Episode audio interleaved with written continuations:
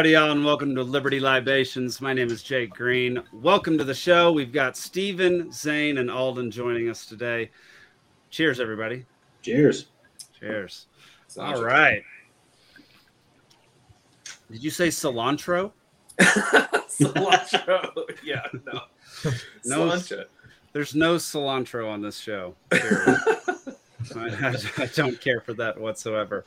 All right, well, let's let's start out with our usual. Um, talking about lpgeorgia.com. We've got an event coming up this Saturday um, with Osprey Shooting Solutions.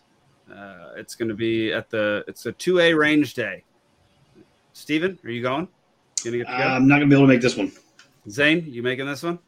Unfortunately, can't make it, but wish I could. we're we're really showing up for this event. we're, we're doing a great job. Anyway, it's in Rome, Georgia at Osprey Shooting Solutions from 11 to 3 um, on on Saturday. So you can go to our website lpgeorgia.com to learn more about that and get your ticket. I believe it's 50 bucks for the whole day. Um, and Edgar Mills, he's class act. He's awesome at uh, training with firearms and training for other things as well. Um, he also has another another company which I always mispronounce, the Southern Ornithological League. Ornithol- Ornithological League. Yeah. Yes. Like an Second- ornithopter? What? Ornithological? yeah, Bird watching. Bird watching. Okay, yeah. As long as you don't say orthodontical.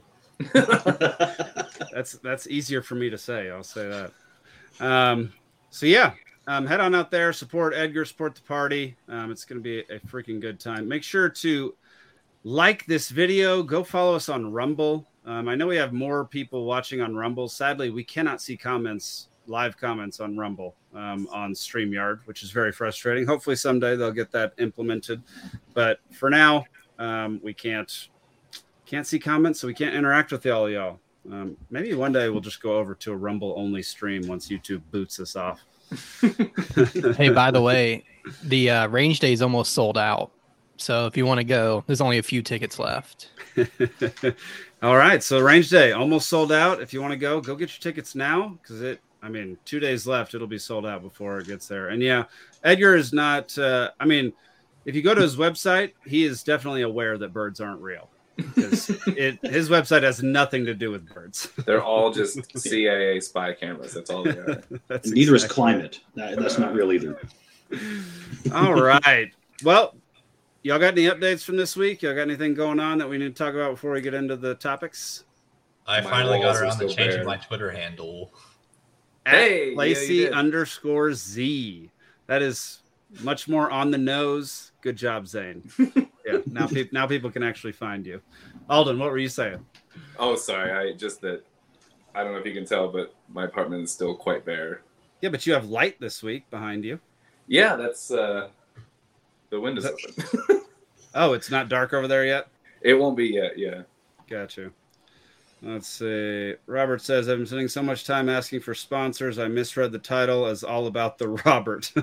like I've been holding people up asking for money. oh, all right. Well, Zach, let's get into our first story, buddy.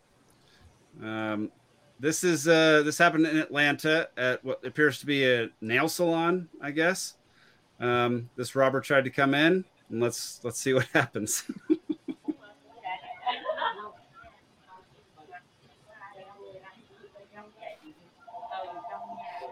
Yeah, you got three folks just sitting in chairs at the counter.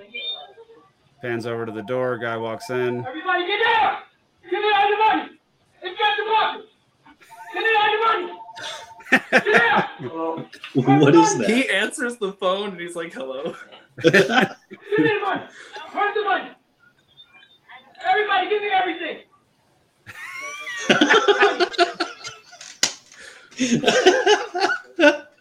He's walking around. No one is paying any attention to this guy.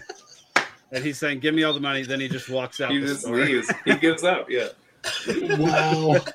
that has got to be the best handling of a situation that I've ever seen by people who are in the middle of getting robbed. Yeah. Like, They knew he didn't have anything. Yeah, I mean, if you don't show the gun, then who's going to believe you? Like, that I is- think that was half of it. Yeah, yeah, yeah. I they mean, called uh, the bluff.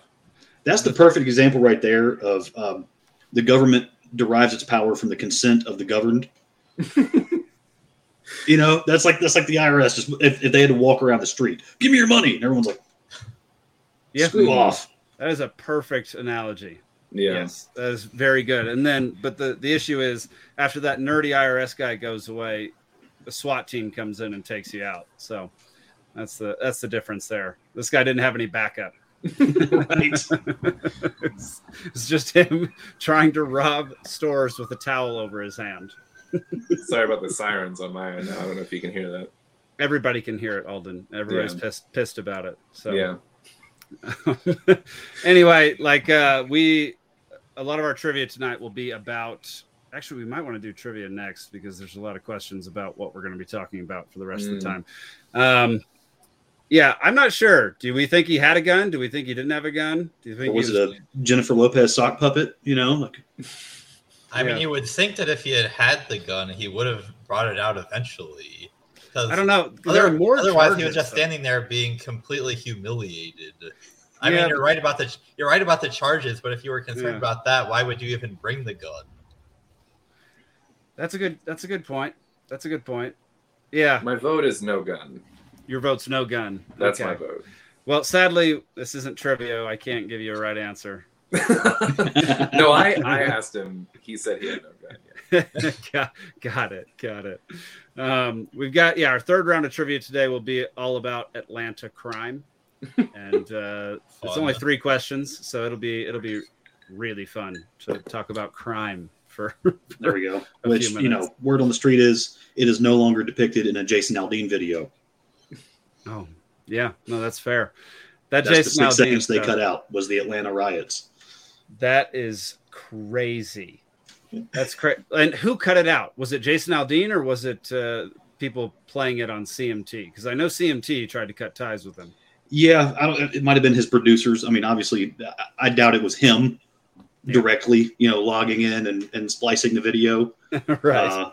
Uh, but yeah, some of his either his managers, his media team, somebody that owns the rights to the video just reduced the size of it by about six seconds. Wow. That's crazy.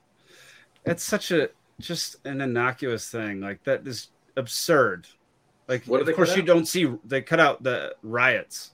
Um in, Oh. from The, the video. the communist BLM riots in Atlanta in 2020. Mm. There Yeah, was they- like a little flash of that in his video of his crappy song, and uh, now it's gone.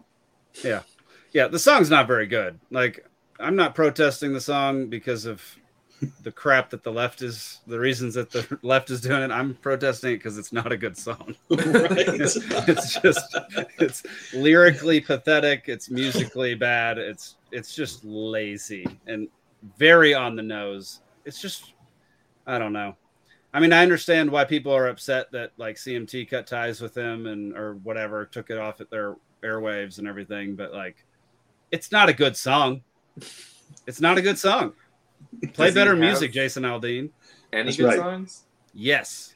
He used to be he used to be good. I don't know how he is now, but when I was when I was listening to him back when he first started, he was he was good. Oh, and Luke Bryan too. Uh, you know, that was that was when they still wrote some of their own songs. Luke Bryan's never been good. He's a pretty boy idiot. Um, no, Luke Bryan is not good. His, I mean, talk about pop country. He went the poppiest of country. he was he was legit favorite. country. I mean, he was he was borderline outlaw country when he started. He- Not with sold that. out. Not with his look. Not with his face. can't Right. can't do any of that. All right. Well, I think uh, I think we should do trivia. What do y'all think? do. Should we go to trivia? Let's just. I mean, Zane wins. I'll just give up. But yeah, let's do it. All right. Let's go to let's go to trivia. Um, Zach, let's do it, buddy. Oh. Do you have the trivia to share? Huh? Yeah, I have the trivia you to have- share. Oh yeah, I see it now. Cool. There we go.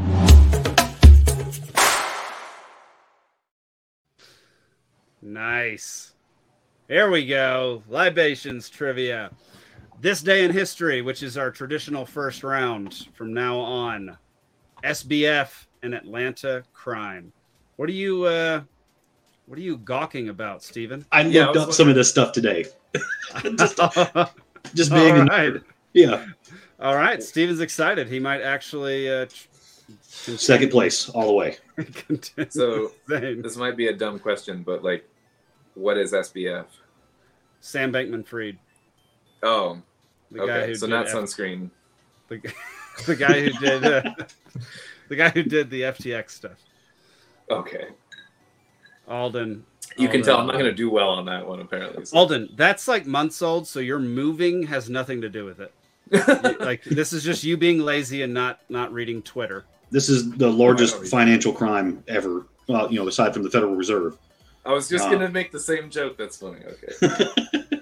Hannah is apologizing that she can't be here to defend her championship um, and take down Zane once and for all. a co-championship. Yeah.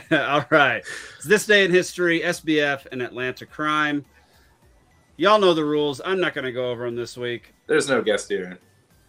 Um, abuse the guest. Zane five, Nick three, Steve one, audience one, guest one, Alden with a big fat goose egg.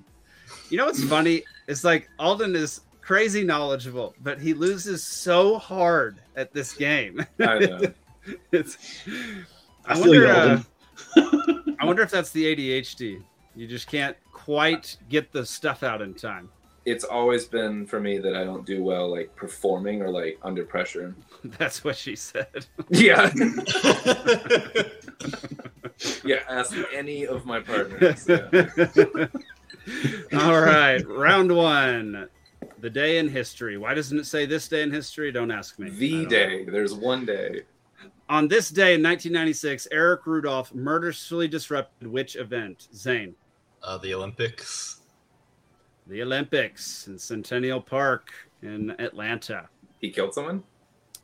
Oh, He was the bomb guy. set off a bomb. He killed. Uh, I don't know how many people died in that. I know at least one died in it. Uh, Yeah, I don't can't- think it was very many. A lot of people were injured. because It was like a bomb that he had packed full of nails or something. So Oh there was a lot of shrapnel. Homemade But- Yeah. shrapnel. bu- Yeah. I think one person died and 50 were injured, from what I remember. Man. Um, I had a but this was- teacher in that Olympics in track and field. Actually, that oh wow, that's Yeah. cool. That movie, Richard Jewell, is a really good movie about that. Um, it makes you Really? really, yeah, it makes you feel for Richard Jewell because they blamed him. He was the security guard when it happened. Mm. and they blamed him as like a co-conspirator and man it took like seven years to hunt down eric rudolph and uh, richard jewell was on the hook for a lot of it Hmm. oh wow and the ajc never apologized Why did we? That's so interesting. Why did we blame him? That'd be like blaming what is it, Securacom or Americom or whatever the like the security company of the trade center. You know, for like yeah 9/11 right or something like which they actually are part of the problem. But that's a whole other thing. Yeah. But like, why the security guy? I, I don't know the story very well. Yeah, I mean, I, they they needed a scapegoat, and they found him, and pretty much He- decided they were going to ruin his life over it. That's Yeah. horrendous. He He died of a heart attack a couple of years after that all happened. Yep. I man. think. uh did he that Yeah, might he, be that might be true he definitely died pretty soon after this happened due to some health problems that were because of the stress of all of it. yeah yeah yeah That's it was rough. that, that movie's really good. If you haven't watched Richard Jewell, go watch it. They- They did a really good job with it. All right, next question. On this day in 1953, an armistice was reached to conclude the United States' first experiment with limited war during the Cold War. What was this event? Zane, Was this the uh, Korean War? Korean War. Dang. At some at some point, I'm going to need one of the other two to hit the camera. Yeah. at, the, at the very least. I'm just here for the Zane history Uh, lesson. by the time I realized what it was, I, he'd already answered. On this day in 1974, what process began during the Nixon presidency? Zane. Impeachment. impeachment. All right. There we go. Yeah. Next question. On this day in 1794, the architect of the Reign of Terror in the French Revolution was overthrown. What was his name? Zane. Maximilian Robespierre. I Wow. hate you. This is just gonna be a Zane hate fest. Stephen, did you know that one too? I did. Nice. Okay. yeah, I was forced to read Charles Dickens in high school. oh, okay. yeah. forced. Come on, he's got some good books. He got Yeah. paid by the word, and it's so obvious. Well, it, they're good words at least. Ah, sure. Yeah. That's like American textbooks versus like textbooks overseas in like different countries. They're Yeah, exactly. much larger because of a similar thing, but That is funny. Yeah, I, I heard the way that the textbook industry works is that they essentially tell their textbook writers to look at all the existing textbooks and just include every everything that's in all of them. That's So, about that- right. so that's how you end up with these thousand page textbooks for every class, and you only That ever no one reads. it once. Yeah, yeah, Yeah. No one wants that. All right, next question. On this day in 1921, what were scientists able to ice or no, scientists were able to isolate a compound in order to treat what was then thought to be a fatal disease. What was the disease and the compound? Alden. 1921. Okay. Is it that they thought it was a fatal disease, but it was not a disease? It was a fatal disease until this point. Oh, is this uh, polio? No. No, that's not even fatal. Zane. Is that fatal? Is this um, penicillin and tuberculosis? No. Steven, you get it free. Get free go. Is polio fatal? I'm going to go with vitamin C and scurvy. Did you say scurvy and vitamin C? yes. That's hilarious. Nice. For those just listening, Hannah commented, COVID and bleach you ingest. All right, our, our audience gets a point. Diabetes and insulin. Oh man, I should know that. Oops. Diabetes. Diabetes. All right. I forgot to put Which back uh, in the ancient Greek times, they would just taste your urine, and if it tasted sweet, you had the diabetes. Who had that job? I know, right? prisoners, probably. Well, I, uh, you know, I hear uh, Socrates enjoyed it. Yeah, I was gonna say, depending on who is the subject, that could be the worst job or like an okay job. You know? Right, yeah, yeah. So, Socrates and Plato, they got down like that, from what I understand. Yeah. All right, next question. On this day in 2003, which British born American entertainer died at the age of 100? Stephen. God, he's still alive. I was going to say Keith Richards, but um, that- no, that's not. That's obviously not it. All right. Alden or Zane? Y'all got an answer? Zane. Jackie Chan. All right, Alden, it's up to you in the audience at this point. Charlie Chaplin. No. 2003. I don't know. Audience audience gets it. It's no way, Bob Hope. Hope. Bob Hope. Yep. I didn't even know he was British born. He's British born, yeah. I, I probably could have narrowed it down for y'all and said comedian, but uh, he was an entertainer. He had other things, you know. He was an actor. I like that the audience got it. Hannah said Simon Cowell. all right, next question. On this day in 1830, this revolution began in France, leading to the abdication of Charles X and bringing Louis Philippe to the throne. Same. This became a lot easier once I remembered what months we were in because I'm pretty sure it's the July Revolution. It is the July Nice, man. Revolution. I was going to say the French Revolution. So good for you. It's a little earlier. I was gonna say June. I don't even know what month it is. All right, next question. On this day in 1214, French King Philip II won the Battle of Bouvines, I think, against Otto the Fourth, Emperor of what nation? Zane. Uh, the Holy Roman Empire. Oh my gosh. Zane, are you an encyclopedia? Yes. Okay, perfect. He answered that so stoically and just immediately. Next question. On this day in 1940, this lovable character made his debut in a film called A Wild Hare. Alden. Bugs Bunny. Bugs freaking Bunny. How about All that? right. I got Alden one is on the board. on the board. Yeah. Alden, I love that you're just doing this. You're you're, What you're am I- not you're, you're not doing this. You want me to heil? I want I want you to go at the camera. Okay. There you go. Zane is Chad GPT. All right, final question of round one. On this day in 1890, this painter shot himself, eventually leading to his death two days later. Zane, uh, Van Gogh. Vincent Van Gogh. That was my. I was gonna say that too, and I was like, I thought he was the ear guy, but I guess he did both. He did He both. was the ear guy, but that's why I just guessed that it, he, if you're gonna cut he off your unstable, ear, man. there's a, Yeah. there's a good chance you might try to sh- just shoot yourself entirely. I have a bad case of like when I think I know, I don't raise my hand kind of thing. But then when I don't know, I ra- you know what I mean? Like I'm cursed for this. maybe maybe you should just raise your hand and see what happens. I should, I guess. If it's an art question, I should just take a stab at it. I don't know.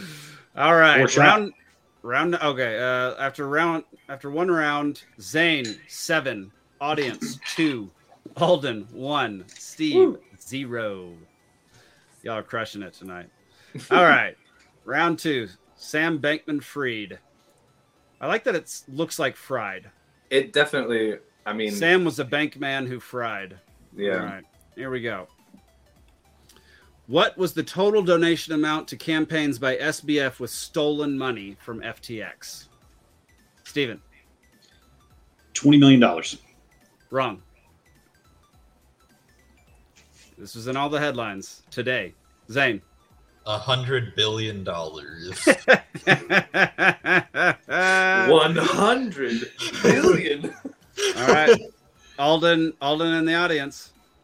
Um, I don't know, man. Four point two million. All right, everybody's got it wrong. It's open. Y'all get 10 seconds. Zane, One dollar. wrong.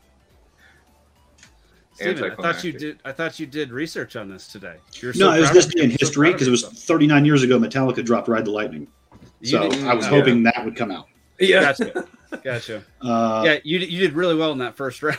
I, yeah, Steven's research is more fun though. I like it. right. Uh, Five million dollars. no. All right, that's it, everybody. Ninety-three Jeez. million dollars. All right. Next question. I was close. Samsonite. I was way off. What are the professions of F's, SBF's mother and father? Zane. I actually remember this because I was listening to part of the problem where he would. Uh, they were playing a clip of the guy from Shark Tank talking about how Mr. his Wonderful. parents were both compliance lawyers. You are correct. Um, I'll give it to you. To be more specific, they're Stanford Law School professors now. But yes, they're both compliance lawyers.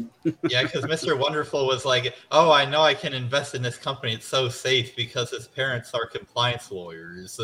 And then, you know, a couple months later, he's on the news again, being like, "We need regulations and rules to prevent people like me from losing my money again."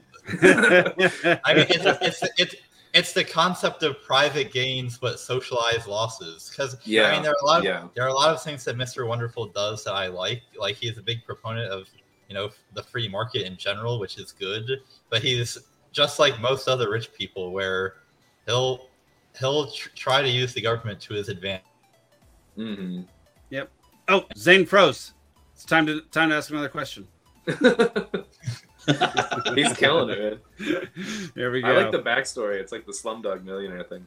SBF is said to have gained his wealth prior to FTX from organizing arbitrage trading of what asset? Zane. Dogecoin. Wrong. Wrong. Steven. Mutual funds. Wrong. Alden in the audience. Corn. he, he was just a commodities trader. Hannah Yeah. guessed Dogecoin too. That is wrong as well. All right, y'all got 10 seconds. Zane. Pork bellies. Wrong. Wrong, wrong, wrong. Silver. Stocks. No. Humans. Wow. Five, four, Jeez. three, Political Two. favor. one. Did you say cheese? Girl, Oh, said girls, cheese. girls on TikTok from Robert. Nice. Bitcoin. Oh, I was so close. If only I had gone for an actual answer and not a meme answer. Yeah. Next question. In September of 2022, it was reported that SBF offered $5 billion to help a fellow tech mogul do what? Alden. Masturbate. In case you were under the impression that this is a family show, Yeah. It is, yeah, no, it never was. It never was meant to be. Zane, Steven, you got anything? I've got no clue. Steven, Develop a, a crypto coin. wrong. Zane, if you answer, I'll give you all a hint. Go. Fill up an Olympic-sized swimming pool full of gold coins. Peter Schiff has Uh, joined the chat. Fellow, his fellow tech, his fellow tech mogul, mogul is one of the wealthiest men on earth. That's your Social hint. media website. Zane, Buy Twitter? Elon Musk acquire Twitter. Wow. There you go. Good job. Yep. Offered five billion to help him with that of stolen funds. Yeah, I was gonna say. That's great. I guess if you just acquire your money through these ways, then you can just throw it around. It doesn't even Yeah. matter. I mean, his Hannah says, "Get a, get a girlfriend." Five billion. oh. girl. All right, next question. I don't know how to pronounce his name, but the CEO, this guy is the CEO of what crypto marketplace that sold $529 million worth of FTT, which is FTX native token, and accused SBF of shady activity, which ultimately helped lead to the downfall of FTX. So you're again, you're trying to name the marketplace that this guy is the CEO of. Zane, Crypto.com? wrong. I haven't even processed the question. This guy basically outed Sam Bankman Fried. And so what is he the CEO of? Mm, That's the question. okay. Zach is wrong with Gemini. Yeah, that's the Winklevoss twins. Is The it the Winklevi? Winklevi? Yeah. Yeah, Gemini's the, the Winklevoss twins. Just Um, say the Winklevi, for goodness sake. Alden. it's go. Winklevi, yeah. Is it Coinbase? No, it's not Coinbase. They're, they're Steven. Blockfolio. That no one even knows what that is. That's what they this. bought that app. It was the best news aggregator app for crypto there ever was. All right, y'all, y'all have 10 it. seconds. Hmm. Y'all have 10 seconds. Zane, Exodus. no. Audience gets it right. It is Binance. Dang. I forgot about Oh. Binance. Yep. Yeah, they got into a spat on Twitter, and this guy was like, "I know what you're doing, man," and like outed him, and basically took all their money that they had in FTX, took it out, and uh, yeah, outed this guy Wow. and sent him down. It was, it Well, was Binance took a hit, you know, when Mount Gox had their thing happen. So they, you know, Binance is just as corrupt. Like they were kind of going at each other, but uh, well, same with Kraken. Oh, yes, for sure. All right. After two rounds, it is somebody is in first. Who cares? Uh, audience has four. Alden has one. Steve is still at zero. Round three Atlanta crime. Here we go. These are difficultly worded questions, I think. So just prepare yourselves. Which type of violent crime spiked the highest from 2019 to 2020 and has yet to drop back down to pre 2019 trends? Alden, Armed robbery. Hang on, I gotta make sure. Wrong. Um, Steven, you were up next, buddy. Uh, I'm going to go with rape. Thank goodness, no. Zane, I yeah, honestly. Uh, carjacking? no. I got Is 10 that considered violent? Oh yeah, if it's jacking, is that when someone's in the car? So that is violent. It can, it can actually go either way. Hmm. Um, Because somebody can be in the car, somebody might not be in the car. Mm. Murder is incorrect. Five, four, three, two, one. aggravated assault. Dang it. All right. Another Next case of the one I should have said. Homicides in Atlanta in 2017 were roughly 1.7 per 10,000 people. What number per 10,000 did it reach in 2022? Stephen, Three point four. Alden. 2.3. I'm doing best. I'm doing closest guess with this one. Oh, Zane. okay. Um, guess I'll go two point seven. I knew But you'd I say also wanna take- the difference. Though. I, I want to take this opportunity to remind everyone of when Nancy Pelosi said that three million Americans were dying from gun violence every day. Is that a real guesses- quote? Got guesses from Robert. Got a really high guess from Zach. 10,000 per 10,000. Wouldn't that mean like in 100 days we'd all be dead or something? Like Pretty much, yeah. yeah. or 150 or some kind Yeah. of number like that. So the, the correct answer, Stephen wins. 3.3. nice. Stephen, you're on the board with three points. You just surpassed Alden with one correct guess. yes. Final question of trivia. What property crime surpassed burglary in 2019 and has been widening the gap ever since? Zane. Now is the time for carjacking. And you are correct. Auto theft. All right. Thank y'all for playing trivia. That's all we've got.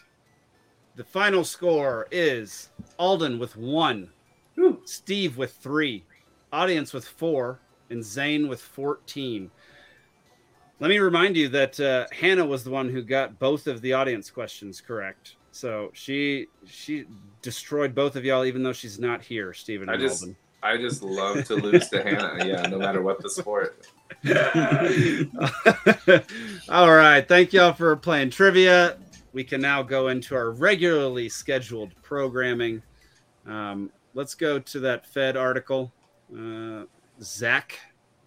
Fed raises interest rates 0.25 points, opens door to another hike despite easing inflation. They also stated this week that we have avoided a recession. Um, as as I, as my like lumber prices continue to go up and my food prices continue to go up and the gas Right. prices continue to be high and yeah yeah But didn't you get a 500% raise this year? So it's fine. I, I did I did give a raise to myself but it was with money I didn't have so um it didn't really work out that well so yeah I Fed gave raises myself IOUs.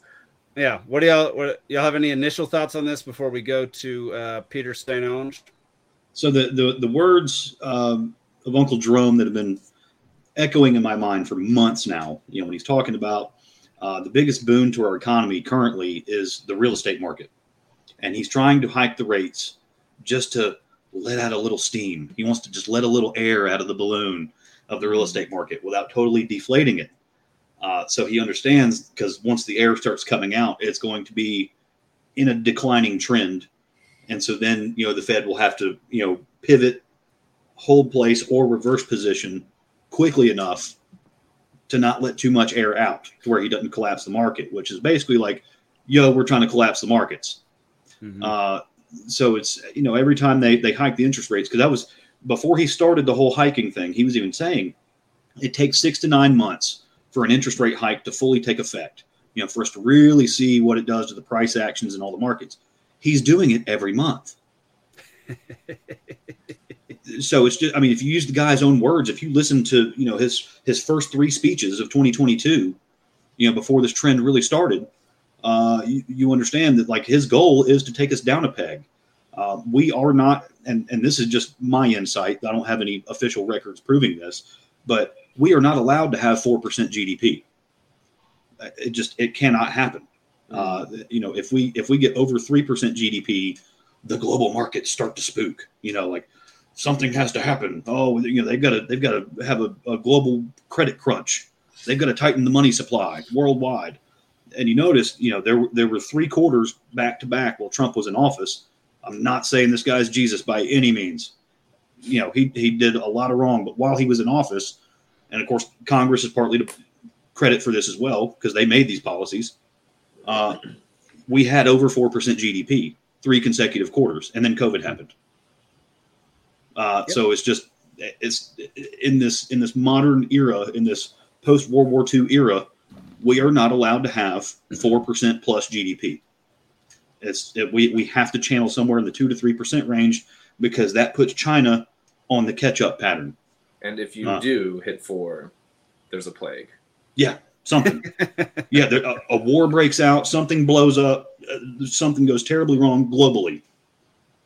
I, I guess to push back a little bit on on that. So yeah, GDP growth does tend to go down when you raise rates and and try to contract a little bit. But some of that is because you're kind of getting rid of growth that was just illusory to begin with. Like we mm-hmm. all, as committed libertarians, know that when the rate is too low, that causes you know a lot of malinvestment and kind of an illusion of prosperity when we there is no additional real wealth. So like zombie companies and and, and and the issue becomes because we have a central authority determining what the interest rate is instead of letting the market determine what the interest rate is we don't actually know what the correct interest rate should be that would allow you know real growth without causing a, a big bubble. So i think when it was like in, in 2021 and the, and the beginning of 2022 when it was like below 1% I think we were all pretty safe in saying these rates are ridiculously too low and need to go up.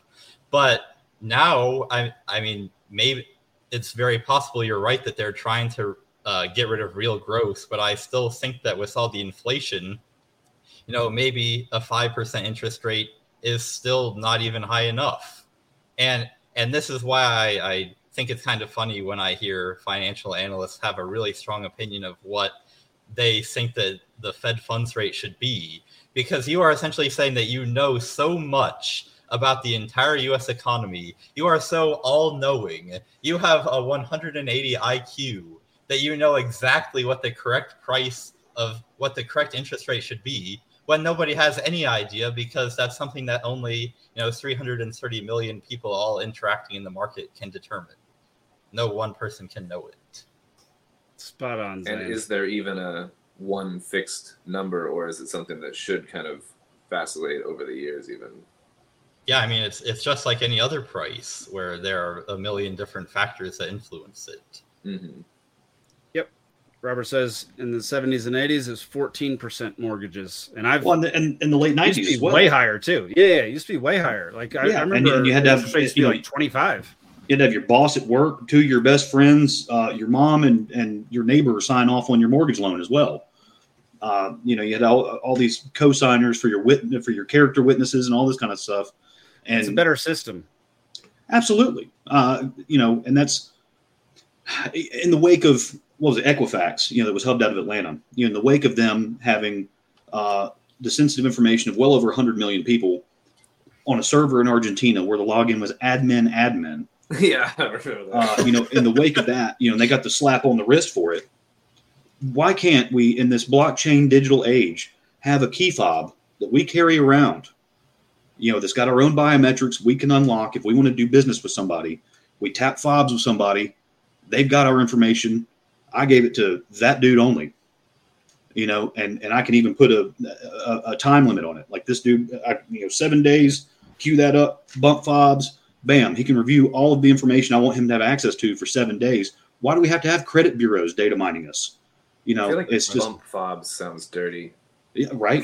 Yeah, but it's you know it's a sign of trust, obviously, because you wouldn't. yeah You know, you wouldn't i'm with you on the a point stranger. though like yeah Hey, man, want to tap fobs? Yeah. i'm not alone Yeah, there we go. yeah. I too listen to Jason Aldean. You know, then you bump fobs. All right, Zach, let's bring on Peter St. Onge, my favorite uh, Twitter economist. Not my favorite. Yet another major community bank tapped out, even after Janet Yellen clearly told us the banking system remains safe and remains sound, as California's third largest bank, PacWest, agreed to be gobbled up by another regional for less than its market price. This is rare in mergers. It basically means it's a rescue. PacWest had similar issues to Silicon Valley Bank back in March, too many loans to risky tech ventures, along with falling bonds courtesy of Jerome Powell. and PacWest had been on the hospice list ever since March.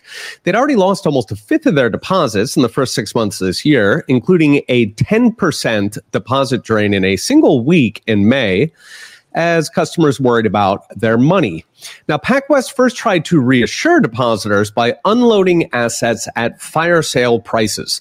So they sold off a 2.6 billion property loan portfolio, then unloaded 3.5 billion in specialty finance loans. They sold their entire real estate lending unit, which is usually a mainstay for regional banks who dominate local real estate since the major banks have no idea how property works in Tulsa or, in this case, Los Angeles. But even that was not enough as customers kept fleeing. Because while PacWest was busy patching the holes in the boat, depositors kept cashing out into money markets that pay 5% instead of the 1% or lower that banks pay. This meant PacWest was on a treadmill that goes faster than they could run, faster than they could unload assets. I've done a couple videos on bank consolidation, how the mega banks are gobbling up the community banks.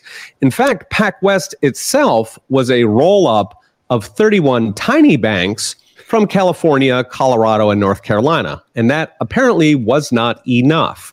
Accelerating into the recession, I think we're going to see more of these regional mergers as smaller banks cling together to keep from swirling down the drain. Still, I don't think it will work because small banks are in an impossible spot. They have to do two things at the same time that are in direct opposition. On the one hand, they have to rein in the risky lending so their depositors don't run away to the too big to fail banks that enjoy gold plated bailout guarantees from Janet Yellen and Jerome Powell. But at the same time, they also have to offer depositors enough interest to keep them from withdrawing to money markets that pay five times more, again, courtesy of Jerome Powell's interest rate hikes. In finance, it is basically impossible to simultaneously reduce risk and raise return, meaning that they are digging the hole, they're just digging it differently. It's activity, it's not progress. So now we will see this play out in real time with this new merger. The new acquiring bank has already promised to sell off 13 billion in assets. That's over a third of the combined bank. So it starts to look almost like a liquidation. Uh, at that point, we will see whether this was an actual rescue or whether it was a drowning man pulling his rescuer down with him. Okay, we'll be watching. See you next time. So that's Peter St. Onge. Yeah, he he's very good at analyzing these situations. I like I like listening to him. Um, Well, he's all scripted too, which is great. You never get an errant word. Whereas with us, every other word is like, "What did he just say?" Freaking idiots. What word isn't errant? Yeah, I like his analogies. Though It's enough to make you want to latibulate, latibulate. which is you know Oh, hide in the corner until conditions improve. Um, Okay. But so with with GDP, you know, with with it obviously, we've been in in a bubble, inside a bubble, inside a bubble. You know, if you listen to Peter Schiff for the last twenty years, um, so it's due to shrink at some time. You know, the guaranteed boom or bust cycle. You know, even with all the manipulation and command and control stuff in place, you're eventually going to have some quarters of negative growth.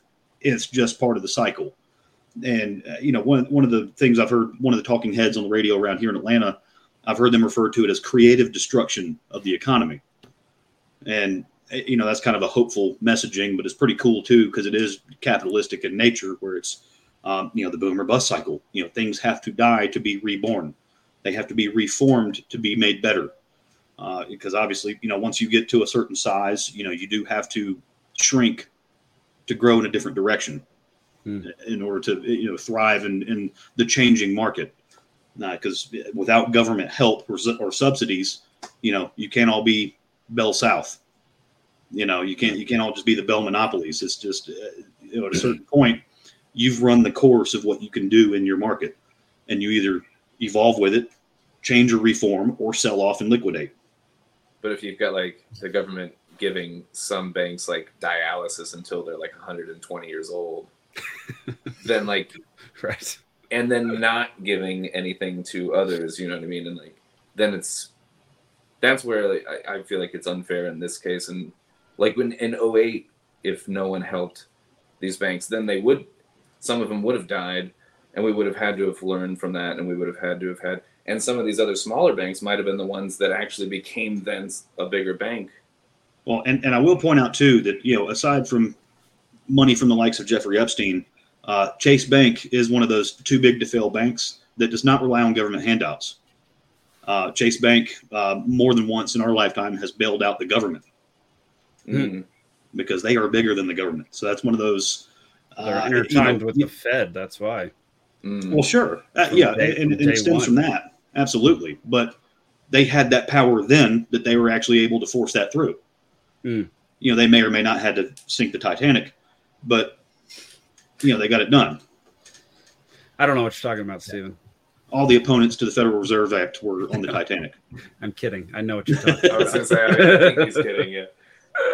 Yeah, Oh. going back to uh, talking about creative destruction and the overall boom bust cycle, I think it is important to point out that while creative destruction obviously will will cause the the bankruptcy of many individual companies that don't see their competitors coming, it's not what causes overall big recessions in the boom bust cycle. A lot of people think that there's something inherent in capitalism that just all of a sudden people all at the same time make a bunch of bad decisions and everybody has to lose their jobs all at once. There's nothing intrinsic in the market that makes everybody become very idiotic all at once. It is, uh, I mean, there are lots of individual companies that will make bad decisions and go out of business one at a time, just randomly throughout time. But it is the intervention and the command and control economy which causes the cyclical nature of that. And I think that's a very important thing that we're clear about. Cyclical, like in mass, like in waves of growth yeah, and destruction. yeah, it's not en- entire industries don't just go tango uniform, you know, by their own doing. I'm, I'm with you there. Tango uniform. You've used that before. It took. It just took me a second to remember what. Yeah, I, had, that was. I actually learned that Yeah. from our chat. Yeah. That is hilarious. Yeah, I think I think I'm pretty sure there's a documentary out there that talks about how the boom bust cycle is not a natural thing and that it's manufactured. And what is the name of that movie? Is it Divide and Dominate? Does that sound familiar to Oh. anybody? Oh my gosh! It's, it's Oh, almost- you mean how the powerful steal more power? Yes, that's the That one. one, Oh yeah. my gosh, you nailed it. It's almost like someone really took the time to research this and lay it out in the simplest of terms, and yet still no one watches, you know. All right. If people died and were born in the same chunks that like companies did. That would be interesting. Explain explain yourself. like if when we're talking about the cycles of like you know growth and destruction imagine if people got sick and died in big patterns and waves of these like without you know Oh, like a bunch of I know, athletes, like- age 18 to 35, and they called it a coincidence. yeah yeah yeah Yeah, what if? That'd be wild, wouldn't it? Like Wow, what if the LeBron James. Infinity War were real? It's like segue I didn't mean to there we go. Hannah knows what she's talking about. Oscar nom win. Actually, the crazy thing is, I heard uh, this past week. Sorry, can y'all hear me well? Okay, cool. Mhm. Sorry, my my volume here on was doing weird things. The they changed the requirements for the Oscars, and how so? if you if you if you look at what the qualifications are now not a single movie from the past ever would have won an oscar. So the, the not a single movie that's won. Correct. Would have won? Yeah. Correct.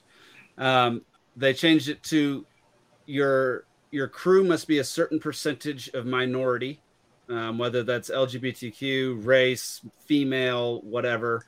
Um, your lead cast must have a certain percentage of of lesbians black lesbian yeah all that kind of stuff your secondary cast all the like secondary characters must have a specific percentage your tertiary characters must have a specific percentage your story has to have something to do with race or inequality or all this garbage the Is Is Um, story Tyler Perry writing these rules? right? It's freaking nuts. And so this is now the process to get nominated for the most prestigious award in film. i'm glad i stopped caring about awards years ago Yeah, that, it Yeah. sounds like Tyler Perry wrote these rules because look, I love the guy's movies, uh, but I, I know some folks that have done you know, various deliveries and food services on his studios and his properties. And uh, if, if you're white, you're not even allowed to be seen in front of his guests. And to win a Grammy, I think you The have to man is the a word racist. in your song. Like, I, I can't I can't attest to that. I do know that uh, he casts plenty of my friends who are many of them are white. Um, There you go. But it's, my buddy, it's, it's my buddy Bill parties. Barrett. He uh, his I mean I've gone to his private parties. Nikki works Okay. for him like firsthand. Like Nikki Okay. works with him on a daily basis when they're on set. So like I I do not believe that that is technically the case. Um, I would I would want more information because Yeah. from what I, from what I've heard, uh, and from Nikki's firsthand experience, that is not the case. Okay. So I know I don't I don't care for any of his shows. I don't care for any of his movies. I think they're all just The factory factory line like garbage crap. they're But- pretty cookie cutter, yeah. I can't I can't see um I, I I see no evidence of him being that way hmm um, that you're describing right now. Um yeah, Alden, you're slowly fading into the shadows. I know, I- I really don't have any uh my lighting set up yet. I'm just in a dark There we empty go. room with boxes. I'm just I'm on the floor right now. Just yeah, I, You- I you noticed a cigarette, that. read some French poetry. All right. Let's uh Zach, let's pull up the next uh Sam Bankman Fried. Let's just play this real quick. This is Sam Bankman Fried coming out of the US Department of Justice. Um yeah, all charges were dropped relating to his campaign donations. They dropped 93 million dollars worth of charges against Sam Bankman Fried and he gets off scot-free from that charge. I don't know about the rest of his charges. He has other charges, obviously. Um, but Also, everything coincidentally related. unrelated, uh, Kevin Spacey got off on all charges as well. Interesting. Did he? Yeah. Kevin Spacey's charges were much harder to prove. This is so freaking obvious. yeah. like Kevin Spacey's charges, most of those were from like 30 years ago. Like, how are you going to prove any of that? Sam Bankman Fried did it in public with everybody watching, like a moron. Yeah. Like, how I don't understand how. How do you drop charges for something that is so obviously a crime and things that he obviously did so wrong by stealing millions and millions and millions of dollars of people's money and because it funneling it, involves into campaigns? people high enough in the government that if he went down, so did they. Yep, that's exactly right. You That know, just uh, just me. never forget. You know, you and I remember this. Zane, I don't know if you remember this or not. You might have been paying attention then. Uh, Barney Frank. You know, his is basically his retirement speech. Yep. From from the House uh, was you know they they were scrutinizing the Dodd Frank bill. They were scrutinizing um, whether or not he hired underage male strippers to come to his parties Mhm. and he got on the floor of the house on C-SPAN and was like, "I've got the list of guests. You guys signed in at the front door. Did you forget? I will name them. You were there with me. You're going to pass this bill and you're going to let me retire." Yep. And then he later on joined the board of Signature Bank, guys. Nice. Robert says Yeah, it's I- the same people who can't figure out who dropped coke in the White House. exactly. Yeah. Yeah. Oh, the, the, Was the same people real- that let a maniac run loose in the White House uh, when Obama was in there. yeah, yeah, that was crazy. That was a crazy one. Yeah, uh, Was that a real Gr- story Grumpy that you were says rules for the, not for ma. Um, that's, uh, Yeah. that's what Grumpy says. Watch your typing, Grumpy. You got to get it right. Okay, this is YouTube. It's classy. All right, you can pull up uh, Sam Bankman Fried's charges. I just had more more stuff on there. Um, Sam Bankman Fried donated $93 million in stolen customer funds to U.S. politicians. Today, the U.S. government dropped a political campaign finance criminal charge against SBF. Like, what more? It's just, it's, it's astounding. Like, what more could you possibly need than this is stolen money that he gave to campaigns? Like, it's the evidence is right there. It's like he stole the money and then it ended up in campaigns and now it's disappeared like the fact that people aren't outraged about this, like people people just sweep this under the rug. People forget about Sam Bankman Fried. Like, you know, it's it's I think it's the same along the same lines of something that we've been talking about a lot for the pet or I I've been harping on a lot probably for the last like 10 episodes where it's oversaturation. So you'll hear about Sam Bankman Fried for a week straight, nonstop, forever, and then when you hear it, his name again, you're You like, like, I don't, I'm. I'm tired of him. I don't want to hear Yeah. anything about Sam Bankman Fried. Yep. And I think that's has a big part to do with it, and As it's part of it, it's, incredibly it's the leverage he had on the government officials. It's um, uh, you know Epstein's client list. They're all intertwined. Uh, Yeah. It's Yeah. they just Yeah. they have this star chamber of where where they aggregate money and power, and they're kind of allowed to do anything. And if you get caught red-handed, they'll sweep it under the rug. But watch, this guy's not going to be a part of any major project for a while, if ever. No. No. But he's probably going to get to keep his mansion in the Bahamas. So here's here's a meme that I thought was great. Sam Bankman Fried funnels 90 million of stolen money to Democrats. DOJ and IRS are blind. Your six hundred dollar Venmo transaction. They're looking at. Yeah, well, hey, you know, close to twenty of that ninety million went to Republicans as well. So don't forget that. cool. He, he paid for a bunch of losers. Congrats. Right. He paid off both sides. Like, Yeah. Well, that's that's how that's how bets it works. Like yeah, that's why Jared- there's. Jared said that in Divide and Dominate. You know. I was just gonna say that. I was gonna reference Divide and Dominate with the two sides to it. Yeah. Yeah. And how does that make you feel? That's what. That's how I said Yeah, it. I mean, and, and, and now the supposed lesson coming out of it is not that we need to punish people who steal things; it's that we need to regulate all of crypto. Yeah. So it's That's harder. exactly to right. things. So it's Yep. you know, is he is he a red herring as well? You know, was he there to kind of you know cannonball negative attention to certain actions in certain markets? Hmm. Uh, because that's that's usually what they like to do. You know, they like to never let a good crisis go to waste, a la Rahm Emanuel. Mhm. and uh, y- you know there, there's going to be policy on on the back ends of this even though the person that committed the crime that caused the policy reaction served no punishment. Mm-hmm. or received no punishment. It's just it, it's that's exactly how that works. It's just um, which makes you think eh, you know this was designed. He's, it's all part of it. It was, it was part of the plan. Yeah. that you know whether or not this guy signed on to it that's certainly how he's being used now I almost just assume things are part of a, a larger plan at this point, and then you have to prove to me otherwise instead of the other way around at this point. But Exactly. Theft is okay as Yeah. long as you give the big guy ten percent. cut, man. Yeah. That's exactly right. Um, Zach, I'm going to add another one. All right. To lead into our next story, here's uh, U.S. Congressman. I forget his daggum name. Uh, Sherman. Um, here we go.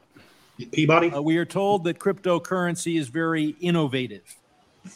Look at the incredible financial innovation of Enron and WorldCom and reflect on the fact that I don't believe that uh, uh, Saratoshi Nagamoto was uh, innovative. Uh, we are told that cryptocurrency. so to lead into our next story, which is all about Bitcoin, this idiot. Saratoshi not gonna not gonna work here anymore. I'll tell you that. Yeah. Yeah. So this idiot decides to to try to parallel cryptocurrency with Enron. Like they're Uh-huh. somehow the same thing. Where Yeah. uh, I mean, there are some cryptos that definitely are, but Bitcoin absolutely is not. And then here we have BlackRock study recommends 84.9% Bitcoin allocation for optimal portfolio. Wow. Mind you, mind you, they were completely against Bitcoin until very recently, and now that Did they they get- bought billions of dollars of Bitcoin, I was just gonna say, did they get in on it and now they want it to go up? Yeah. yep, that's exactly it. That's exactly. I didn't it. even know. I just guessed because of I knew they were against it forever when they were invested in I don't know everything but that. But And now, now, now they want everybody to buy it, so yeah, um, to pump up their their gains, and then they'll dump it, and then Bitcoin will take a dip for a while, and then Yeah. BlackRock will miss out because it'll keep going up, and then screw you, BlackRock. yeah. dumbass idiots.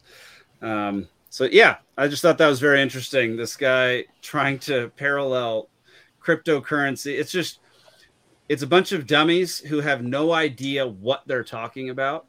They have not looked into was- the technology, can't understand the technology, don't even No. know how to pronounce the name of the guy who invented it. Innovative. Yeah, they can't can't even pronounce pronounce the word innovative. Yeah. I knew not to trust him at that point.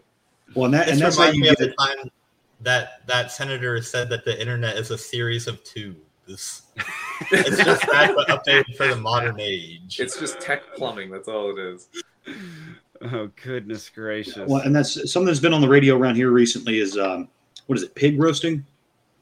Uh, so it's they they target people that have more money than sense, essentially. You know, so you try to pump something up to them as this is a good investment, this is a good buy-in. You're Mm. getting in at just the right time. It's going to go sky high. You know, you've all seen these little clickbait videos of like, eh, you know, then you buy some BS Yep. supplement at the end of it. You know, oh, this is going to protect my heart for 25 years. I can eat pig fat and not die. You know, stuff like that. Uh, and they're selling like fake crypto investments to these people, and that's like the number one financial crime these days. Is uh, people in their retirement or that just have more money than sense are buying into some what they think is a good investment, and then these folks just steal their identity. They don't just take their money up front. Yeah, You know, this isn't yeah. just the Nigerian prince and jail scam. You're not getting fake Oakley sent over here from from Africa somewhere. Uh, I mean, they're they're taking your identity now. It's it's you know they're cleaning house. have you See, seen I the? think I think you have inspired me to launch a new crypto called Bacon Bitcoin. Bacon Bitcoin. I love it. I I love was it. gonna say a similar thing. I was gonna make a similar joke, but about just pig fat. Pig fat coin. That's so funny. Pig fat coin. I love Yeah. it. Have y'all seen the South Park episode about the guy scamming old people with uh, selling jewelry on like Home Shopping Network or whatever? Oh yeah. At the end of the episode, all the old people are calling into this guy, and he thinks he has customers on the phone, but instead they're just saying, "You should kill yourself. You should kill, your- yeah. you should kill yourself. Yeah, you should kill yourself." And then he kills himself on on air. Right. It's a freaking, it's a great episode. I mean, it's dark. I But love it that is it hilarious. and he kills himself on air, and you're like, classic episode, classic South Park. It was It really classic. is. It was No, it so really is. good. It was so good. Oh man, I just watched that one recently. Hilarious. I need to go back Um, and watch some of the like best episodes, like just a run of the best of. I mean, there's 26 friggin' seasons so far, and they're still going. Like, Yeah. it's it's hard to go back and pick which ones to watch. Like, there's so many good ones. I still have some favorites that I would.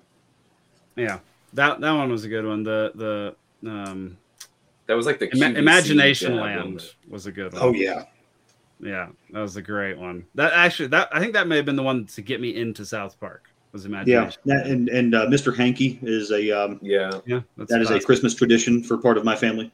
I love Nice. anything with Hanky and or Towelie and Mr. Hanky or whatever. Yeah, yeah, Towelie. I, I almost I was very close a year and a half ago, and it's actually coming back full circle again.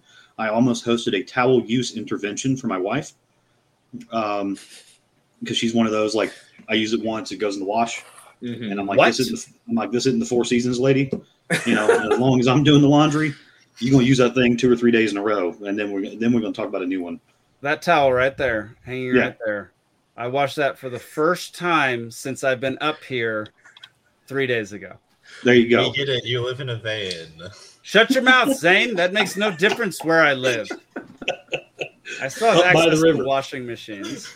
I just like you don't need to wash them. I just Right. let it air dry and it's fine. But I, I had a whole PowerPoint presentation on what the American textile industry does to the rivers in Bangladesh. Yeah, uh, you little potbelly kids. It, I mean, we're going to have a whole intervention, and Towelie from South Park was like the head of the presentation. that is so. was good. it the South Park movie where Towelie's trying to like break into the like military base? And he's trying to tap the code on the door, and he's like, "That's it!" And they're like, "You got it." And he's like, "No, that's the beat to what was it? Uh, it was like a I can't funky remember that. song. Funky Town. Do, do, do, do. Yeah, Funky Town. Anyway, I'm just, now I'm just reliving South Park episodes. here. Hannah, why do you want to know how I wash my towel? I wash it in a he washing peed on it. How else do you wash your Pee, towel? pee is sterile, you know. That's I was going to say the same thing. It- Until it hits What- the air. Was it Was it sweet? There you go. Yeah. Oh, I've, yeah, got, I've got a Taste. speech towel now. That's Yeah. a good callback. Yeah. Yeah. All At right, first I was like, "What a gross question," and then I was like, "Oh wait, no, great callback." Yeah. Yeah. Zach, do you have the next one pulled up? This is not the next one, but we can just sit here and talk about. You can leave it up until you get the next one up. Like, Which, by the way, though, uh, you know, I, I don't I don't have the exact percentage in front of me, but if you had an 84.9 percent portfolio allocation of Bitcoin for, let's say, the last seven years, Yeah. You would be up like way more than the market. you would be up in an enormous amount. Yeah, You started seven years ago. Yeah. which and and you know and the market's been on a steady climb for what going on 12 13 years now like this unprecedented bull Yep. market that we're in uh, Mhm. one of the biggest bears at morgan stanley earlier this week announced that he's he's throwing in the towel i can't short anything for this company and make them money right now Mm. All That right. being said, being Hang able to on. predict the future would make investing a lot easier. right That's fair saying. All right, we're gonna we're gonna keep on this track of uh, Congress people who have no idea what they're talking about. Senator Feinstein.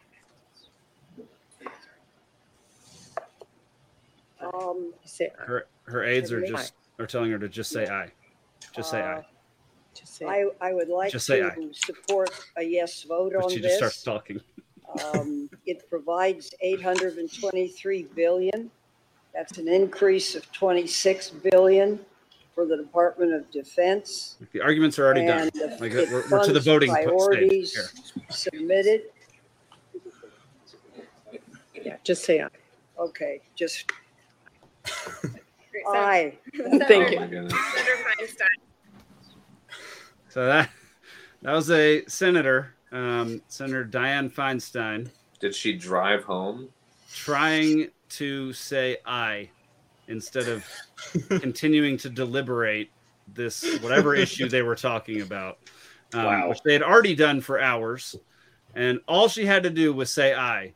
and she had no idea what she what anybody was trying to well tell and her. that's uh, i don't know I've, I've been in some libertarian debates after about an hour and a half of it i'm like oh what are we talking about but fair enough. Sure, but yeah. Grumpy, So, Grumpy does no. bring up a good one too, though. The McConnell death stare that happened yesterday was hysterical. I mean, sad that he had a stroke on camera, but Is man, that what it, it was? dude? Oh. He was in the middle of a sentence and then just did this, uh and like didn't Yeah. move for 19 seconds. I don't feel these edibles yet guys It's a, that's that's the meme that's going around. It's, uh, when, the, when the edibles Great. kick in, is what it is. Yeah. but like, okay, so I heard them talking about this on Tim Pool today or Oh, yesterday. sorry. Alden, I'm not You're used to doing this. In, you're Fed. running this high class Fed. show. Fed, fed, fed. Oh yeah, where is that? I gotta change my alarm time. God, God damn it! There we go. Boom. Oh yeah. I deserve that one. yeah, it's better if we don't announce it. That would have been better. But um, It's so an Tim, alarm. Tim to- Pool was talking about this. No one cares, Alden. No, No, no, no. I know. no. I don't yeah. even care. You hush your mouth. um, they were talking about should there be an age at which people cannot serve in politics anymore? Um, and like most people agreed on the show that it should shouldn't be age; it should be apprehension Lucidity. and yeah, lucidity. There Yeah, should be I like mean- Yes. comprehension. There should be an age where you test for lucidity, as in the same with a driver's test. When you turn, I don't know, you know, whatever, 55, 65, pick an age. But like, if you're collecting Social Security, you should probably also have a check to see if you know your left foot from your dick. I don't know. Yes, that's I don't very know. true. The brown pants.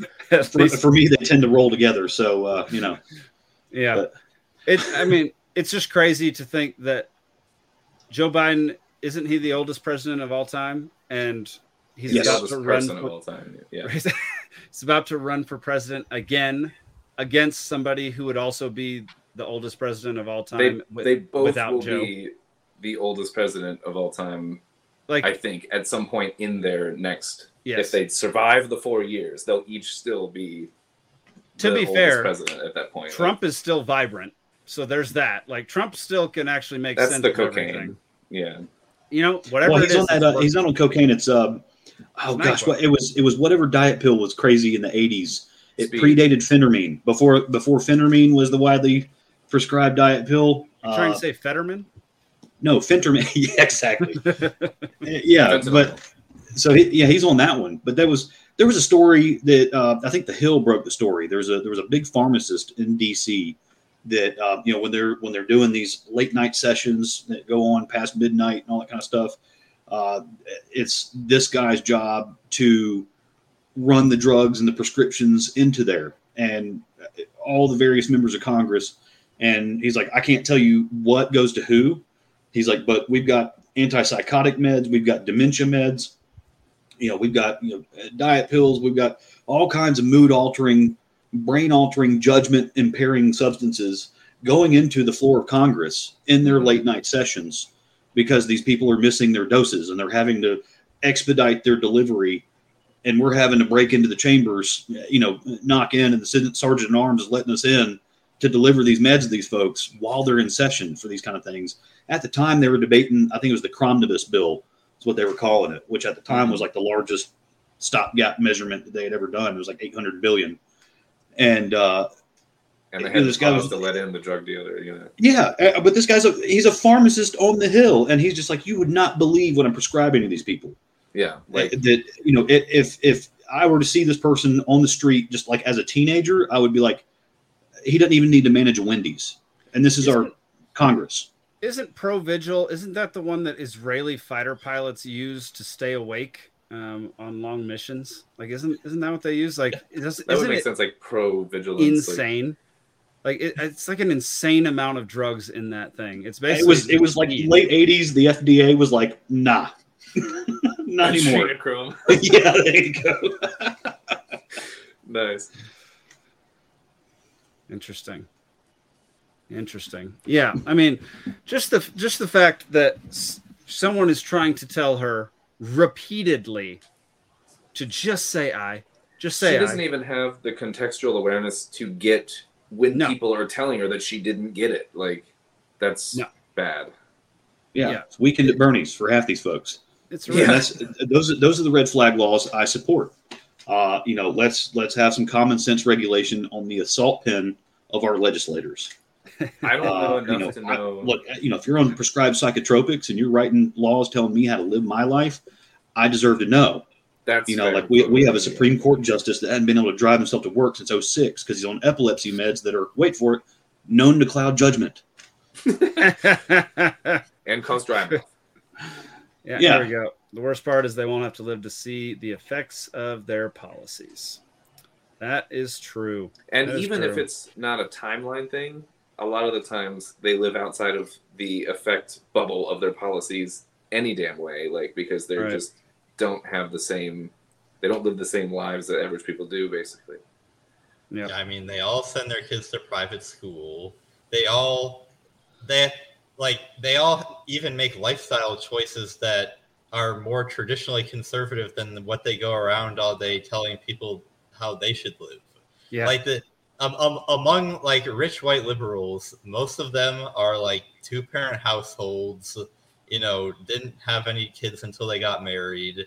Uh, not saying that these people are conservative in any sense, except that they're making lifestyle choices that they constantly go around saying, "How dare you say that this is how people should live?" Except Right. that's how all of them live. Right. Yep. Yep. Did, did you watch the video of um, uh, Pocahontas, Elizabeth Warren, uh, having a beer with Redditors, have, doing an AMA? What? She had a beer Oh, with yeah. Redditors? Oh yeah, yeah. This Oh, happened a couple of years ago. It was so cringe. Oh my gosh. You know, she's she's like trying to cut up with her husband, and you could tell like he's just trying to watch football and not paying attention to her at all. And she's just trying to live stream something, and she and she's just like, you know, holding the beer bottle with two fingers, like just sipping it. You know, you she doesn't really like it. You know, That's so funny. Yeah. I'm What was she relatable, drinking? guys. Look at me. Uh, you know. Dadgummit, I wish I could find that thing because that'd Yeah. be hilarious. We should have a Dang it. trivia pool to guess what she what beer she's drinking. Yeah, I can't find it. If someone can find that video, uh, drop it in the chat or send it to us because I would love to see it. Oh, Elizabeth Warren asked me anything. Yeah, Okay, Yeah. let me see what I can do here. I, I think Zach might be looking for it. He, he, I think he found it. Oh my god. um, a beer. During a live chat. Get me um, a beer. During a live chat from her kitchen in Cambridge on New Year's Eve, Senator Elizabeth Warren drinks beer from a bottle, compliments her husband, And I'm crazy. and chats with people making comments online. It's good to see you, Darth. I'm glad you're here. Why are we doing it? This, this reminds me of the picture that Chuck Schumer tweeted out of himself, like um, drinking a beer, watching like some one of Joe Biden's speeches or just something. I can't remember what. But the caption of the tweet was sitting here enjoying my plant-based beer. and then somebody Plant-based responded to him to be like, what do you think other beer is made out of? As opposed to the pork fat beers that I love. Yeah. Yeah, I mean, it's one thing when AOC does this because she used to live stream like every night after work, like in her pajamas, eating a thing of ice cream. I was gonna Um, compare. She would to like that. live stream herself playing Among Us and stuff. Yeah, but Yeah. she's also attractive, so that helps. Um, Elizabeth Warren should not be doing this at She's all. also you can tell in her element doing it, whereas Elizabeth Warren is just like yes. Did you see the two fingers fake. on the beer bottle? Like it was. Yeah, she was but- just And why did you lean into the camera to drink a beer? That's so weird. right. You know, she's like leaning forward. You know, this isn't a champagne flute, lady. These are the people who t- are telling us what to do with cryptocurrency. Oh, I was gonna ask Stephen what I I can only think of like one or two, but can you name a beer that has animal in it? A style of beer, not like a specific make, but Style of beer that has animal in it. yeah, like a like a non-vegan beer or whatever. Human. Oh, I mean, that would be uh, lactose sugar. Uh, so like a milk That stout. that counts. I think anything with honey would count depending on how you classify yourself. But even uh, what is it? Oyster stouts are a step Mm. further. They have actual oysters in it. Zach says oyster beer. Oyster beer, yeah.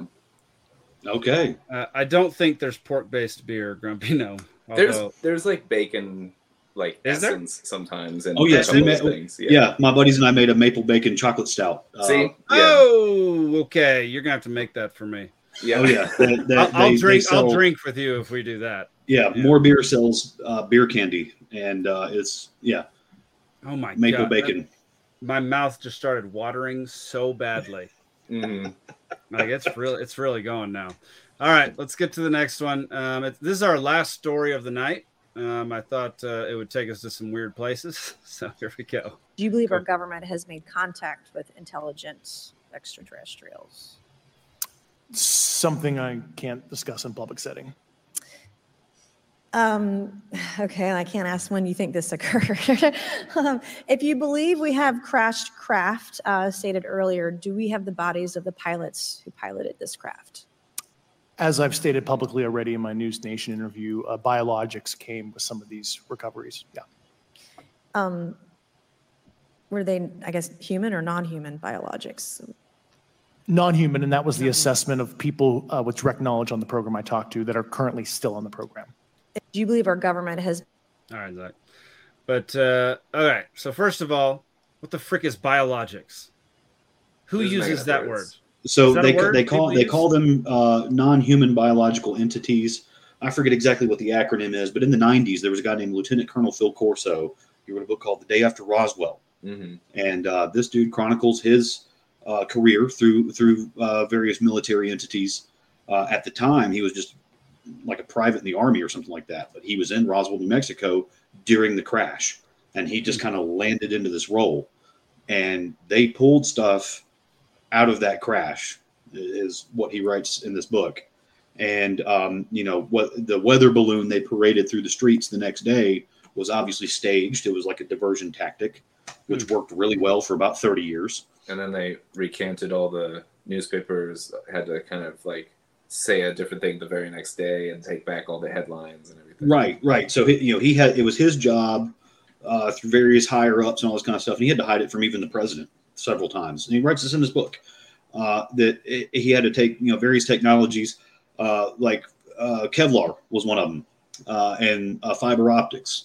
Mhm. Which you know he writes about it that you know back in the '60s they were taking notes. He was he was collaborating with Skunk Works, and um, you know they just defined it as uh, long, thin glass tubes that seem to emit data through beams of light, which is fiber optics. which was not a thing at that time as far as Exactly. I mean, they, they recovered this in the 50s, is what he said, and he had to wait until our engineering had the ability to at least dissect what it did and reverse engineer it and then act like we invented it.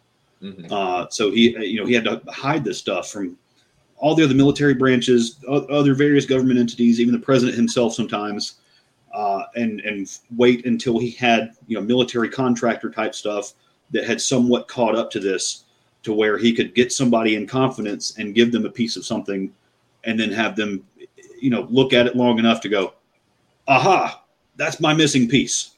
Hmm. You know, now we invented this stuff, and it and it you know skyrocketed our technology.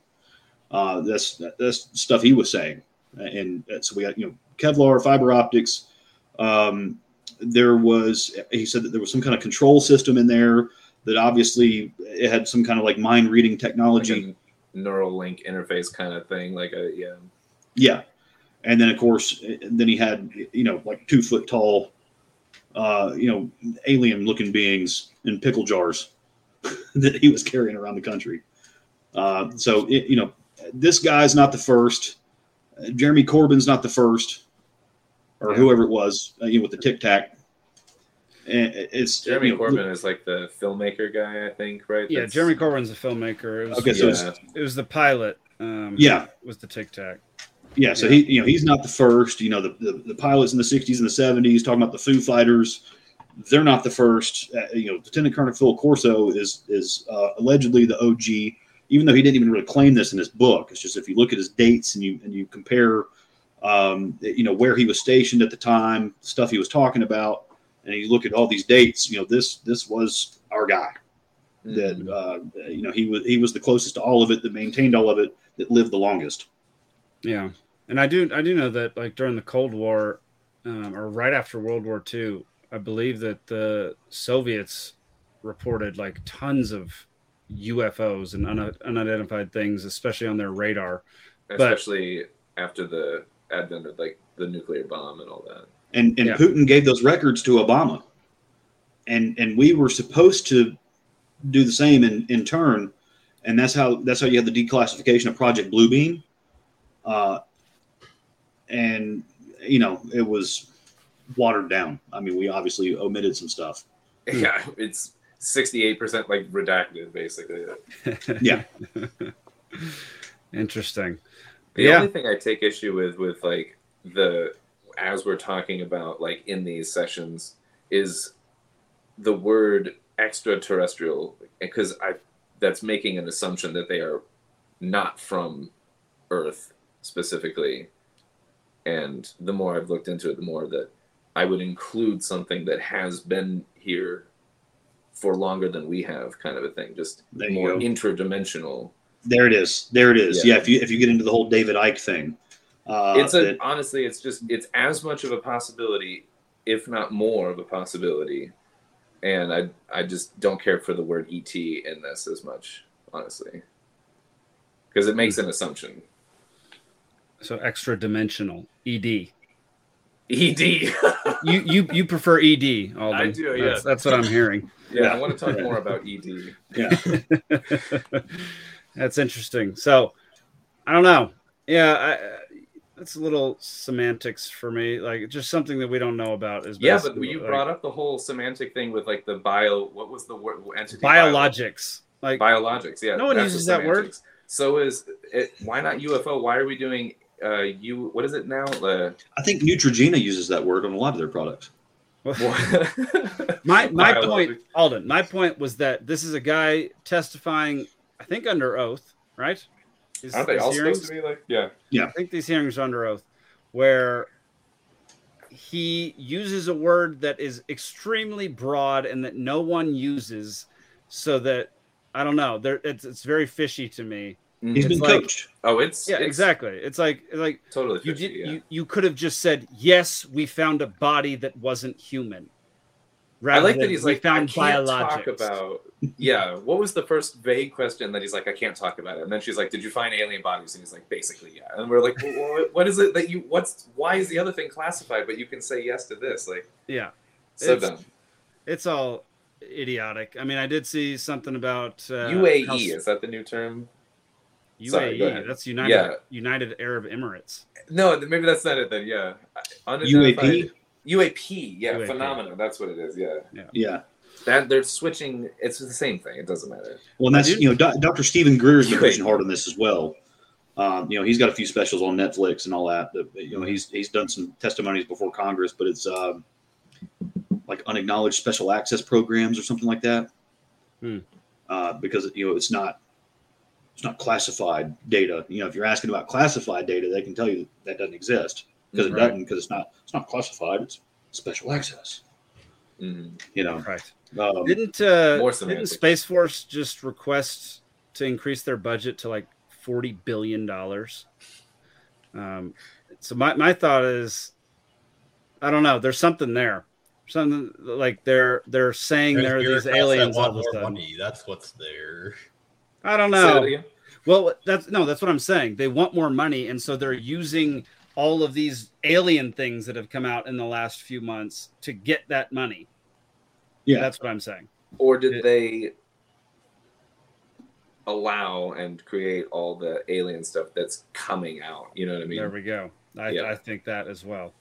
I think that as well. Biologics could be a Not to say they're not non-terrestrial a thing. amino acid. We find them on meteorites. Yeah, that's what I'm saying. Biologics means nothing. It means right, which uh, it's w- w- one of our most powerful antioxidants that we know about is uh, PQQ, pyrroloquinolaquinoline. Uh, it was uh, some of the stuff I was getting my mom to take to mitigate the chemo effects, and uh, her chemo doctor actually pulled me aside and was like, "What the hell did you have her taking?" I was like, "Why?" He's like, "Because I've never seen my chemo not work on someone like this." I was like, "Yeah, take that." Interesting. Uh, but it, PQQ, is that you said? Yeah, PQQ. And- And from what I understand, one, one of the main sources of PQQ is they harvest it from meteorites. Wow. Um, Interesting. Yeah. So Interesting. That's wild. yeah, it wasn't cheap. Um, No, I, I can't imagine it wouldn't be. yeah, but yeah, I mean, this is this is obviously some some dog and pony stuff to get some black budget programs passed. Yeah. Uh, I, I'm upset that MTG is on this committee and hmm. she's not on the subcommittee because holy crap, if she was in there, we would hmm. have some clips. Yes, we would. Yes, we would. All right, Zach, put the next video up. movement before the hippies was basically a square movement. It was all these basically young people, very clean cut. The men were all wearing. If you look at old like Vietnam War protests, like everybody's all like dressed up like they're going to a business meeting. It was like, and it was developing into a real threat. And so the theory is the hippie movement and rock and roll and the drug culture of the '60s was developed uh, in order to basically sabotage the anti-war movement. Wow. Right. Uh, and and which which basically is what happened, right? Because then what happened is the anti-war movement became associated with hippies, and that caused Americans to right decide what side they were on, and then that led to Nixon being elected twice. That's interesting. I, I, I believe it. I believe it too. This is kind of the point that I bring up to like when I talk to my family, which is you know very conservative about why the Vietnam War was such a big mistake, because it you know led to the hippie movement and all the social consequences of that. And it all kind of got tied up into people were so mad about having to go to Vietnam that they also decided that they were just going to make a lot of really bad life choices. but the original reason that they were upset is completely understandable. Mm-hmm. I don't want to go halfway across the world and die for no reason whatsoever. And Right? Yeah, the French already screwed this up and failed. Why am I going to succeed? Right, exactly. You know what? What business do we have over here other than we might get cheap furniture thirty years from now? I don't think anybody here is presuming competence in government, Robert. uh, let's see. Grumpy, before Grumpy left, the U.S. Senate today passed a National Defense Authorization Act that contains multiple and far reaching provisions related to unidentified anomalous phenomena. Well, I think we So got to do some research on that. So it's still UAP, but they changed aerial to anomalous now. It's a it's now a third thing, but with the same acronym. That's great. There we go. That's go. ridiculous. Nothing, now, nothing now like we need, using we need Megan Thee Stallion to do a remix of UAP. Oh man, y'all, that's all the stories I've got. I have five funny videos. Um, I'm I'm down with getting out of here early if y'all want to, if, unless y'all had something you wanted to talk about. Uh, if you had any topics we need to talk about tonight, I can hang out till midnight and talk about aliens. I I, I like I like what Elizabeth put in the chat just a second ago. You know, the Ronald Reagan quote. Okay. That uh Oh, there we yeah. go. Perhaps we need some outside universal threat to make us recognize this common bond. He's Ronald not Reagan. the only See, one and, to and- have said. Reagan, I know I know we called Jimmy Carter uh the the good guy that was just an idiot. Uh and, and Ronald Reagan may be um you know, the idiot that tried to be a good guy. I don't know. But, He but played a good guy on TV. That's yeah. he, he he gave the vaccine makers the immunity. He started the drug war, and then he actually wrote the narrative for 9-11.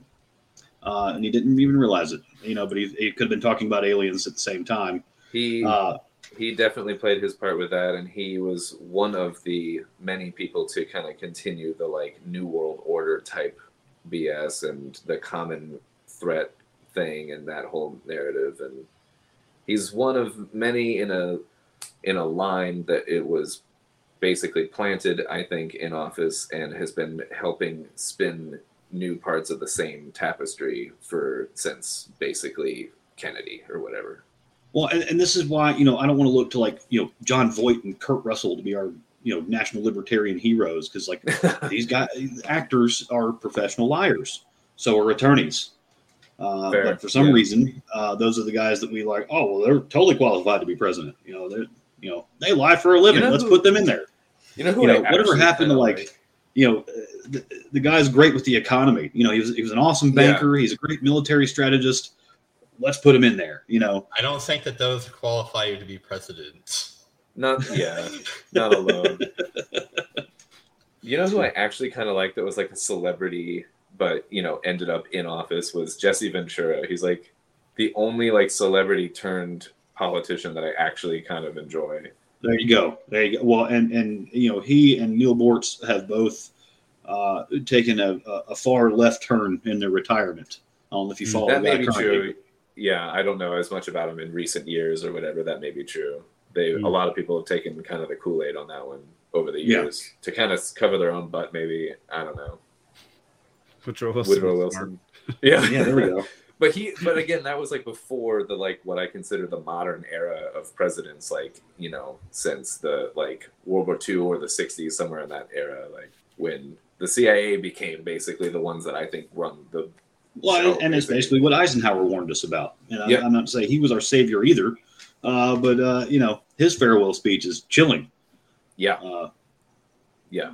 And, and, Him and was JFK so true. speeches that are dark, man. Yeah, very true, very dark, very eerie. We should all be really afraid of the things that move in the shadows here. But You're moving in the shadows literally as we speak. yeah, I, I was just joking my water. That's hilarious.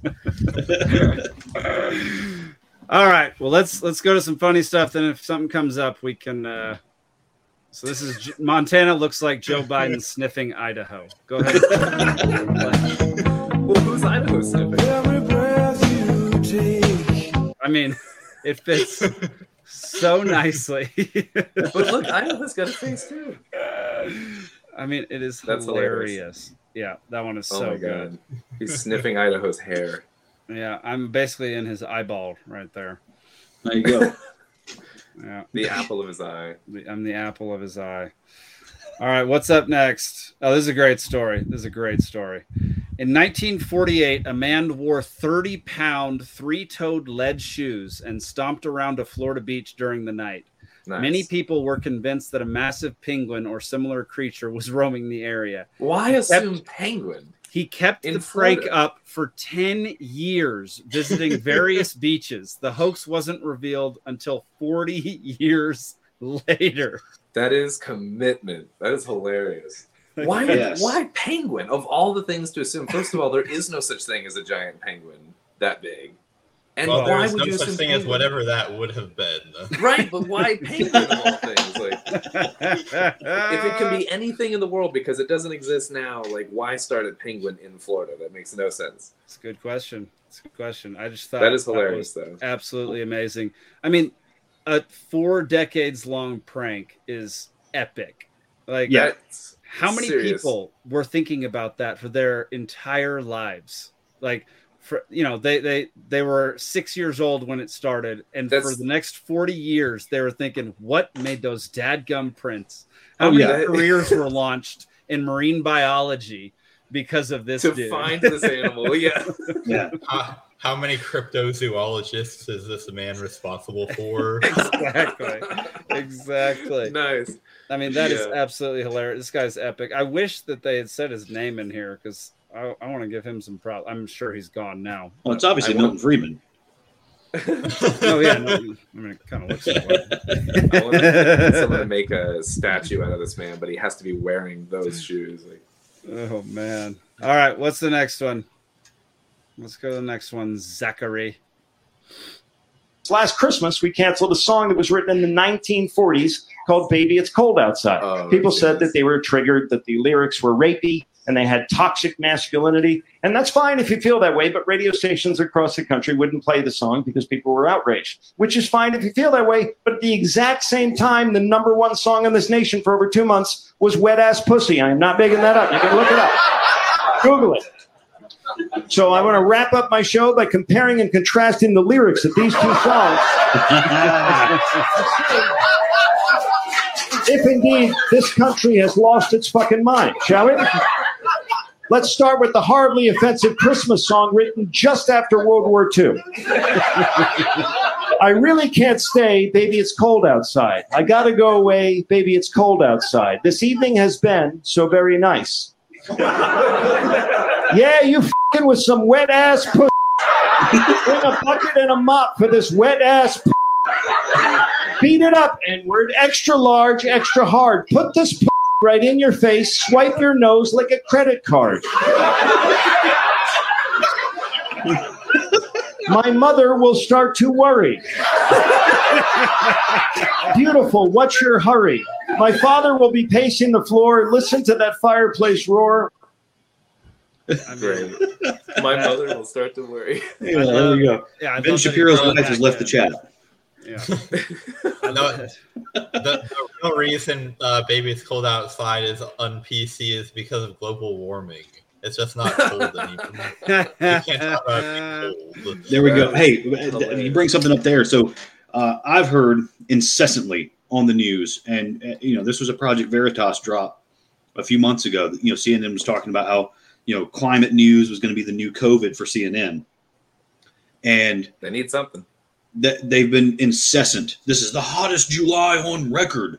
Oh, this is the hottest July. You know, the whole world is just melting. We're all just in an inferno. This is, you know, Dante's seventh level. You know, if you just quit driving SUVs and pay Al Gore more money, this wouldn't happen. I, I couldn't help myself. Uh, so, you know, I live in Fayette County, so I, I looked up their historical data because I remember, I remember skateboarding in high school, because you know at the time I wore shorts down almost to my ankles, and, and As and you did, I- yeah. uh, Right. I, I, I swear my wallet chain was going to fall off. It was so hot. Several years while I was in high school trying to skateboard in the street in front of my house because it was over 100 degrees, a whole lot. And You as hot as this July has been, yourself? Like it has not been over 100 degrees. It has Mm. felt like over Mhm. 100 degrees, but it has not been over 100 degrees. And I just looked it up. You know, the hottest month on record in Fayette County, Georgia, on record, September of 1925. So, you know, just don't believe this crap they're trying to sell you on the news. You know, it might be the hottest July on average for the whole country, you know, because it's hot in the whole country. Mm-hmm. but not Uh, for all time because you can't. There's no data. There's no there's no data going back more than like Yeah, how far back years. does it go? Well, that's why they say on record, you know, because Right. it, it doesn't go very far. It Right. goes into like the So- late 1800s. So the technical Right, I- I people know say on record, but then the people who come in afterwards and all the little idiot Twitter people will come in and say it's the hottest year ever. Like Yeah. that- that's the issue. Hmm. I know we've talked about this on the show before, but what they'll do to estimate the temperature in years before we have records is like look at like ice core samples and tree rings and stuff. Yeah. The only problem is that if you try to look at ice cores and tree rings from today, you will find that it's that measurement is telling you that it's colder than it actually is. Hmm. which means that if you are depending on that to to figure out how cold it was hundreds of years ago, Then you're, you're probably not getting a proper estimate. This is why you get that hockey stick where it, that hockey stick graph where it looks like temperature was consistently pretty low for hundreds of- or thousands of years, and then it just suddenly shoots up in like 1960 or whatever. 'Cause that's actually- because that's when we switched to actually having records, not looking at ice cores. Yeah. Yeah. Well, and I'm not going to go full Lord Christopher Monckton on you here, uh, but a lot of the, the the areas, if you look at these areas where the, where they're sampling this data, it's on freaking airplane runways. It it so often is at an So airport, obviously, yeah, on the tarmac. you're going to read a higher temperature when you have freaking 747s sailing by you every 12 minutes all day in the middle of the summer. Obviously, you're going to get a higher reading there. or just the ambient temperature bouncing off a blacktop all the time. So Amen. Uh, You know, they, they, they put these in like the, the least advantageous places. You know, if you record your own data on your back porch, Mhm. you know, fully exposed sun and in the shade, you know, you'll get a more accurate reading. And I mean, it's it's been hot, it's been humid, but the hottest ever, kiss my butt, man. Like I, I like I'm old and fat now, and I remember about to fall out when I was skateboarding all day every day, 17 years old, it being hotter actually. Oh yeah, and like every time there's a hurricane, they'll be like, "This po- particular hurricane is the fault of climate change." And it's like if you if you actually look at the 30 or 40 year trend of hurricanes, there is no trend of them getting worse at all. It's all media hype. the worst hurricane i mean the strongest to hit the country was kind of uh, before like official records and before the official um, like gradient of uh, category of hurricane and it was the one that hit uh, galveston is that what it was? Texas? Back in i don't know 18 Oh, like 1910. or is that what it was? Okay. It was like the only Cat Five on record or something. it it would pre Katrina. They estimate a cat uh like six almost. Like it would have been the strongest that we would have seen at the time and it was a hundred years ago or more. I mean it was uh the sailors off the coast said they smelled the death. It was it killed so many people and they don't even know officially how many people it killed but it destroyed the city. Like it was nothing left of it.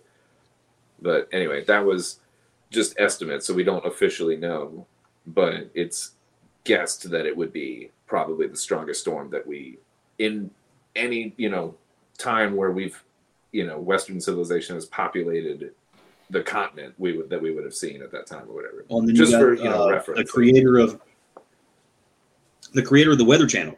Uh, you know, he's he's even said that you know all the stuff that they're touting these days is just basically manufactured BS. Um, and you know, I, I, I brought up little Christopher Monckton earlier because there's there's a law in the books in Great Britain that you know for all their flaws they do get some things right. Uh, that if you're selling a documentary and you're wanting to air it in schools and things like that, so um, what was it, Al Gore, uh, his inconvenient lie.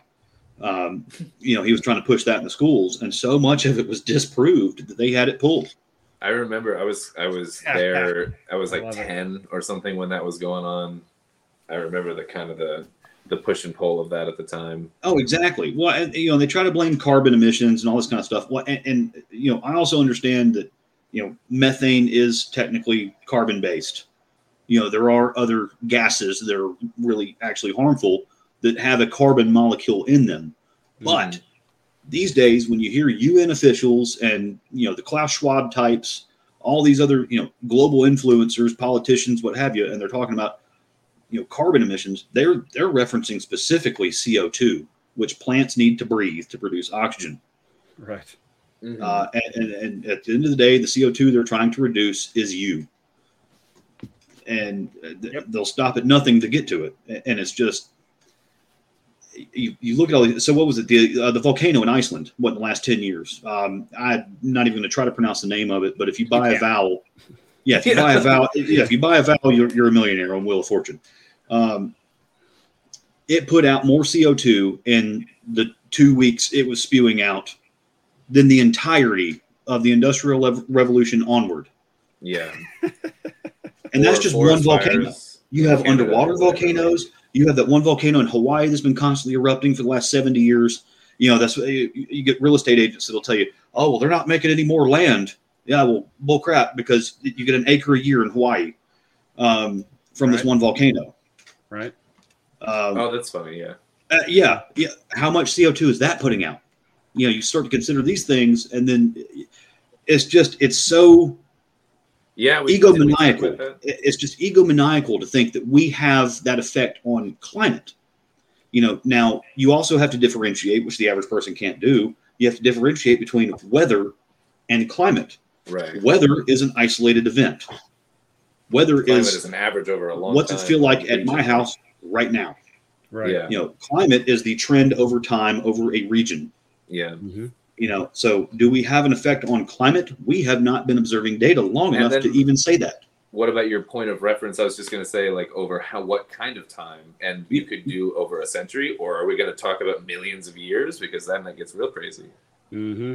Yeah. I was gonna say, okay, so Nord Stream and the Gulf leak and and even just in general, just like all the junk that comes over from China on boats does like more more damage than all the cars like in the country in a year. Absolutely. Like, Well, and and you know, our industry, it is big enough in certain areas and powerful enough.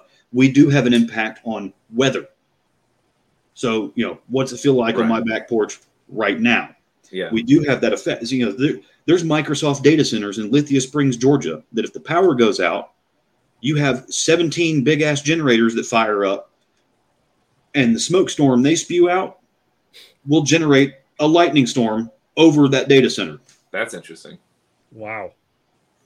That's weather manipulation. Right. Yeah. In an isolated On an event, incidental. it way, covers like- 40 acres, but that's, you know, we do have that kind of impact. Mm-hmm. Now, you know, if we have that kind of impact spread over a large area, a large enough area, or a plurality of areas over a long period of time, can we influence climate? I don't really know, you know, but what is for sure is, you know, once you start messing with certain things, you know, the earth does have a way of fighting back. Mm-hmm. And, You know, and and- we have seen this. And even if you stipulate that humans are having a an effect on the climate, I I think that there is a case to be made that we are having some effect, not probably nearly as much as most people would lead you to believe. I But even if you yeah. stipulated that, I think the correct answer is not for us to really change our behavior at all, because energy and carbon consumption is human flourishing and civilization. You know, build better buildings if you're afraid of hurricanes. Come up with, um, you, you know, don't maybe uh, don't take federal loans uh, and take federal insurance to build these huge high rises right on the coast. You know, there are other ways that we can go about this that don't involve moving into a cube and eating the bugs. Right, right. Uh, You know, and, and there's ways to be smart with the environment that still makes sense. Uh, you know, that don't require you to impose across the board, across the nation of 300 plus million people, economic and and behavioral changes that they just have to have. Otherwise, you know, the environment's going to crap because of and let's be this real one area. across You know, the board because it's Yeah. going to impact the average person far more than it's going to impact certain industries and the U.S. military is exempt from anything that we come up with for this. Like they can use as much diesel as they want; it doesn't matter. You know, they can burn trash piles, whatever. Yeah, so it's going to well, be and, you and, and, me. and a wise man affected. told me they're they're the largest holder of golf courses in the pla- on the planet. So, um, the military. yeah, the U.S. military. Wow, I know that they're the largest like employer like in the world. is crazy. the U.S. military? Well, and and then you get into like the water battles. probably so the like you know you're you're, you're going to tell people uh, in Atlanta, Georgia, that they can't water their lawn certain days of the week because this endangered species, this purple mussel, in the bank somewhere down in Florida, needs the Chattahoochee River to survive. So but I'm you all also have to, and it's also because of this owl, this gray spotted owl. Uh, uh, excuse me, it's the darter snail. The gray spotted owl and the darter snail, Mm. which, by the way, guess what the primary diet of the gray spotted owl is? The darter snail. Oh, Yeah. You know, Did- and we, I- to, we have to alternate which days we water our lawn because both of these can kill themselves 400 miles south of us. Yep. Shut down Yeah, no, military bases fight climate change. yeah. Going I, I've never go actually sorry. watched it. I've never actually watched it, but I absolutely hate the premise of the movie Hoot. where it's a bunch of kids What is that are it? trying to save this. The movie Hoot. It's Oh. a bunch of kids that are trying to to save this endangered owl, so they keep sabotaging like some developer that's trying to build like a some hotel or something. And Oh. obviously, they're portrayed as the good guys against the evil developers. Right. But screw the owls. Humans are awesome. Build more hotels. That's my. There. Absolutely. Have you seen an What owl without it- feathers? What has an owl those ever things. done to you? Yeah, who was it that was talking about that? What comedian was talking about the owl without feathers thing? It's don't the guy that does. He has the podcast show as well. Anyway, it doesn't matter. They But all have, all the all the comedians have podcasts. yeah, that's true. Now, honestly, Does that I'm make all us for, like- Peace out, Anna. I know. Good night. I'm all for like the concept of like uh, because I I fucking hate lawns. I, I think they're just overrated for the most part. Like, are, are you playing ball on it? Like, then it makes sense. But like, I think the concept of having to have like the greener, better lawn than your neighbor is like I I personally. I, I think it's dumb. I think I, like I, I look. I, I'm, I'm very proud to uh, have at least one friend that will have a backyard cultivated with pure zoysia. is that a type Zoysia, however you want to pronounce it. equivalent, Uh, that oh god, that's the stuff like you know, middle of the summer, you can just walk out there barefoot. It's just it's a dream. It's just Mhm. it's it's it's a peaceful, loving hug on your feet year or- round. No, getting your feet in grass is great, man. yeah, yeah. Don't You know- get the St. Augustine; it'll cut your feet all up. You I mean, but I. I look, I've got Bermuda, I've got clover, I've got you know, but I also have bees, you know, which Mm-hmm. are kind of vital to our whole ecosystem. yeah. Um, But so, see, like that's more what I was gonna get at is like either like zero scaping or using like the grass that's in your area. Like if you use the type of grass that just grows in your area, then you don't have to water it. Then you don't have to do shit. You just fucking let it just be. You know, when Yeah, we, we get don't- we into don't the water thing- ours. St. Augustine grass was like an invention, like what was it, England, where it was like the the whole concept of the lawn, and then it kind of came over here, and then putting in invasive species of grass basically forces you to have to water it to upkeep it. That's fucking stupid. Like we, I that I don't like. I wish I had But- a lawn wait. just so I could make environmentalists mad, but I'm too lazy to keep it up, so I'll hopefully never have one. But uh, but I don't like the idea of telling someone you can't water your lawn. That was what my point was going to be. I find them to be stupid, and I think that you shouldn't get. You live on a you don't have a lawn. where- well, yeah, well, that's you know, you get you get around Vegas. Uh, you know, there's there's an entire region around there, uh, you know, that have that Mediterranean climate that you're not allowed to have grass at all. Yep, You have to have there. you know desert landscape in the yard. Yep.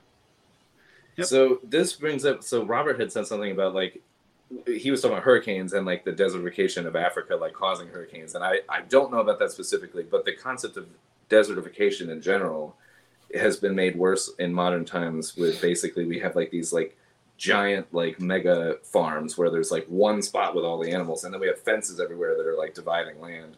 And we don't have herds of animals roaming around and pooping and grazing and tearing up the soil and everything. And like rejuvenating the ground, oxygenating it, and giving it nutrients basically through poop.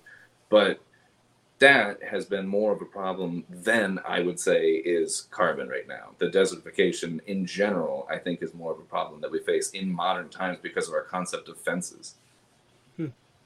I don't know. Vegas has drained their water supply so bad that it probably has actually uh, Yeah. elevation Oh. level. It probably has lowered. Oh, uh, yeah, La- Lake Mead has been revealing human skeletons. Yeah, Yeah. Yeah. It's, it's down like what 120 feet or something outrageous. Yeah, it's Do you think that Elon Musk has drilled under it and is draining the water? it's a loose If- theory. If environmentalists were serious, they would be putting all their money into like researching desalination and stuff. Mhm. Because I- think about why it, isn't that when- a thing more? Whenever you know we have a problem in the market where not enough of something is being supplied, what do companies do? They find ways to produce more. Yeah. So you Well, would and- think you, so you would think that the solution to not having enough water would be to make more clean water. But instead the solution the fashionable solution seems to be to tell you use less water. What company Yeah. ever tells you to use less of their product? This Right. is the the the absolute silliness of having government manage that sort of resource. Yeah. Yep, there you go. Well, yeah, and and you know Robert's onto something too. You know with the Coriolis effect and uh, you know the, the the solar winds creating actual winds down on the on the terrestrial plane, uh, and then you got the Santa Ana winds in California. You know that you know because for environmental reasons allegedly they're not allowed to uh, cut fire breaks in their forests or actually have controlled burns. So when the Santa Ana Not winds come around every seven years or so, it's real bad. Yeah. Uh, yeah, then you get And thousands fires of they acres on blamed on fire. climate change.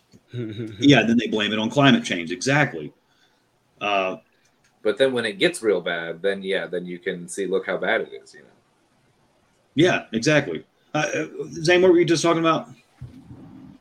Um, desalination. Yeah. Yes. So the five-hour energy guy. Uh, so he he came up with uh, a desalination thing. Apparently, he's I don't know if he's like a Buddhist monk, but he's he's into Buddhism. So he's he's real big into like um, this. Why five-hour energy is not publicly traded uh, because he's you know he's made a few billion dollars and he's and he's giving it away to like um, you know pedal powered you know bicycle kind of things in parts of India where he came from. Uh, that you know these guys can ride their bicycle for like an hour and a half and power their house for a few hours. Um, you know things like that. So you know you get up there, you ride your bicycle, you get a little bit of exercise, but then you know you can you've got enough power to cook your food, wash your clothes. Somebody else can ride the bike, and you know you've got a lamp you can read at night or watch I've TV. seen the setups of those. Yeah. yeah, and, and he's giving this stuff away. Like he's he's choosing to not publicly trade his company, and he's using his money to give this stuff away. And and uh, one of the other things was he was um, a big inventor of a desalination process, and he parked some of that outside of India, and he's actually delivering clean water to some of the slums there. Awesome. Yeah, what Robert had said about the long needle pine, there's another in the west. There's, uh, I think, I don't know if it's the the giant sycamore, but um, one of the really tall. I think it's either the giant sycamore or the redwood, but they need fire underneath them to trigger the release of their seeds because the tree basically like knows like that's when the ground is cleared and most fertile for the the hmm. saplings to like grow in or whatever. So fires play a key role in a lot of different tree species. Yeah. That's cool. That's cool. All right, let's move on to our final video of the evening since we're coming up on two hours. This is One of a these scammers, I got him to rage over the most ridiculous thing ever. I need something, okay? What do you need? Can I try to guess what you need? I will let you know once you're in the store. Is it a plunger? I'm talking. Is it a plunger? No. Call the dollar store and up. Go they to the sell plungers store. there. They sell plungers there. Ma'am, go to the dollar store. I know they sell plungers there. I could get you a plunger. Eric, what is plunger? What is it? I'm very upset with you. For the toilet? No toilet, no toilet. No, the plunger's for the toilet. I want something, okay? Yeah, the plunger, right? As you told me you want the no, plunger. I don't want plunger. What is plunger? What is plunger? I don't know. Even I don't know what exactly this plunger is. Why are you telling me you want to give me plunger, plunger, plunger? I don't know what the f- word is. I don't know the meaning of plunger. Man, you f- my mind. Okay? Never call on the, this number again, ever. so that lady finds scammers, and if they don't call her, she calls them, and just ruins their day with wasting their time. Oh my god. I It love scam baiters. You gotta go follow this lady. She is unbelievable at it. She's so stinking funny on the phone.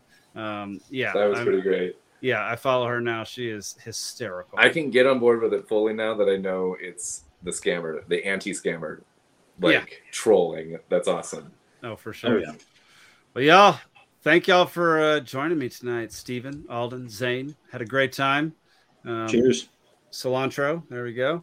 Yeah. Um, Which, by the way, if, you know, if, if you're averse to the taste of cilantro, that is genetic. I know That's that, Jake. Stephen. I know that, Yeah. Stephen. Tastes like you might be a psychopath Well, that's highly likely. coming up with my IPAs. I learned that about Jake when we lived together because I made like pico de gallo or whatever and I had cilantro in it, and you're like, like gagging. Yeah. Like I put like Dawn in it or something. It was Yeah. terrible. So anyway, this has been a great episode. Thank y'all, audience, for tuning in. Um, really enjoyed y'all in the comments. Really enjoy y'all watching and listening to the show. Thanks It for helps. beating me at trivia. Yeah, thanks for beating. Alden Welcome. and Steven at trivia. Um, Zane, no one's talking to you right now. Um, Zane yeah. killed it tonight, man. Zane My kills it every daggum time. Yeah, That's but ridiculous. I gotta say Right. it every time. It's Yep. worth saying. It's ridiculous. Fair enough. Well, make sure to tune in to Free Georgia Podcast on Monday nights on YouTube, Rumble, and Odysee, and Tuesday mornings for all the podcast stuff, um, all podcast channels. Same Liberty time, same Liberty channel. Exactly. Exactly. Yes. Um, please, please share this this show with your friends. Share our YouTube page with your friends. Share our Rumble page. Um, like the videos, subscribe, do all the stuff because we're growing. We're actually growing somewhat rapidly for a small show that started not too. Or this is episode thirty five, and we get you know a few hundred views a show.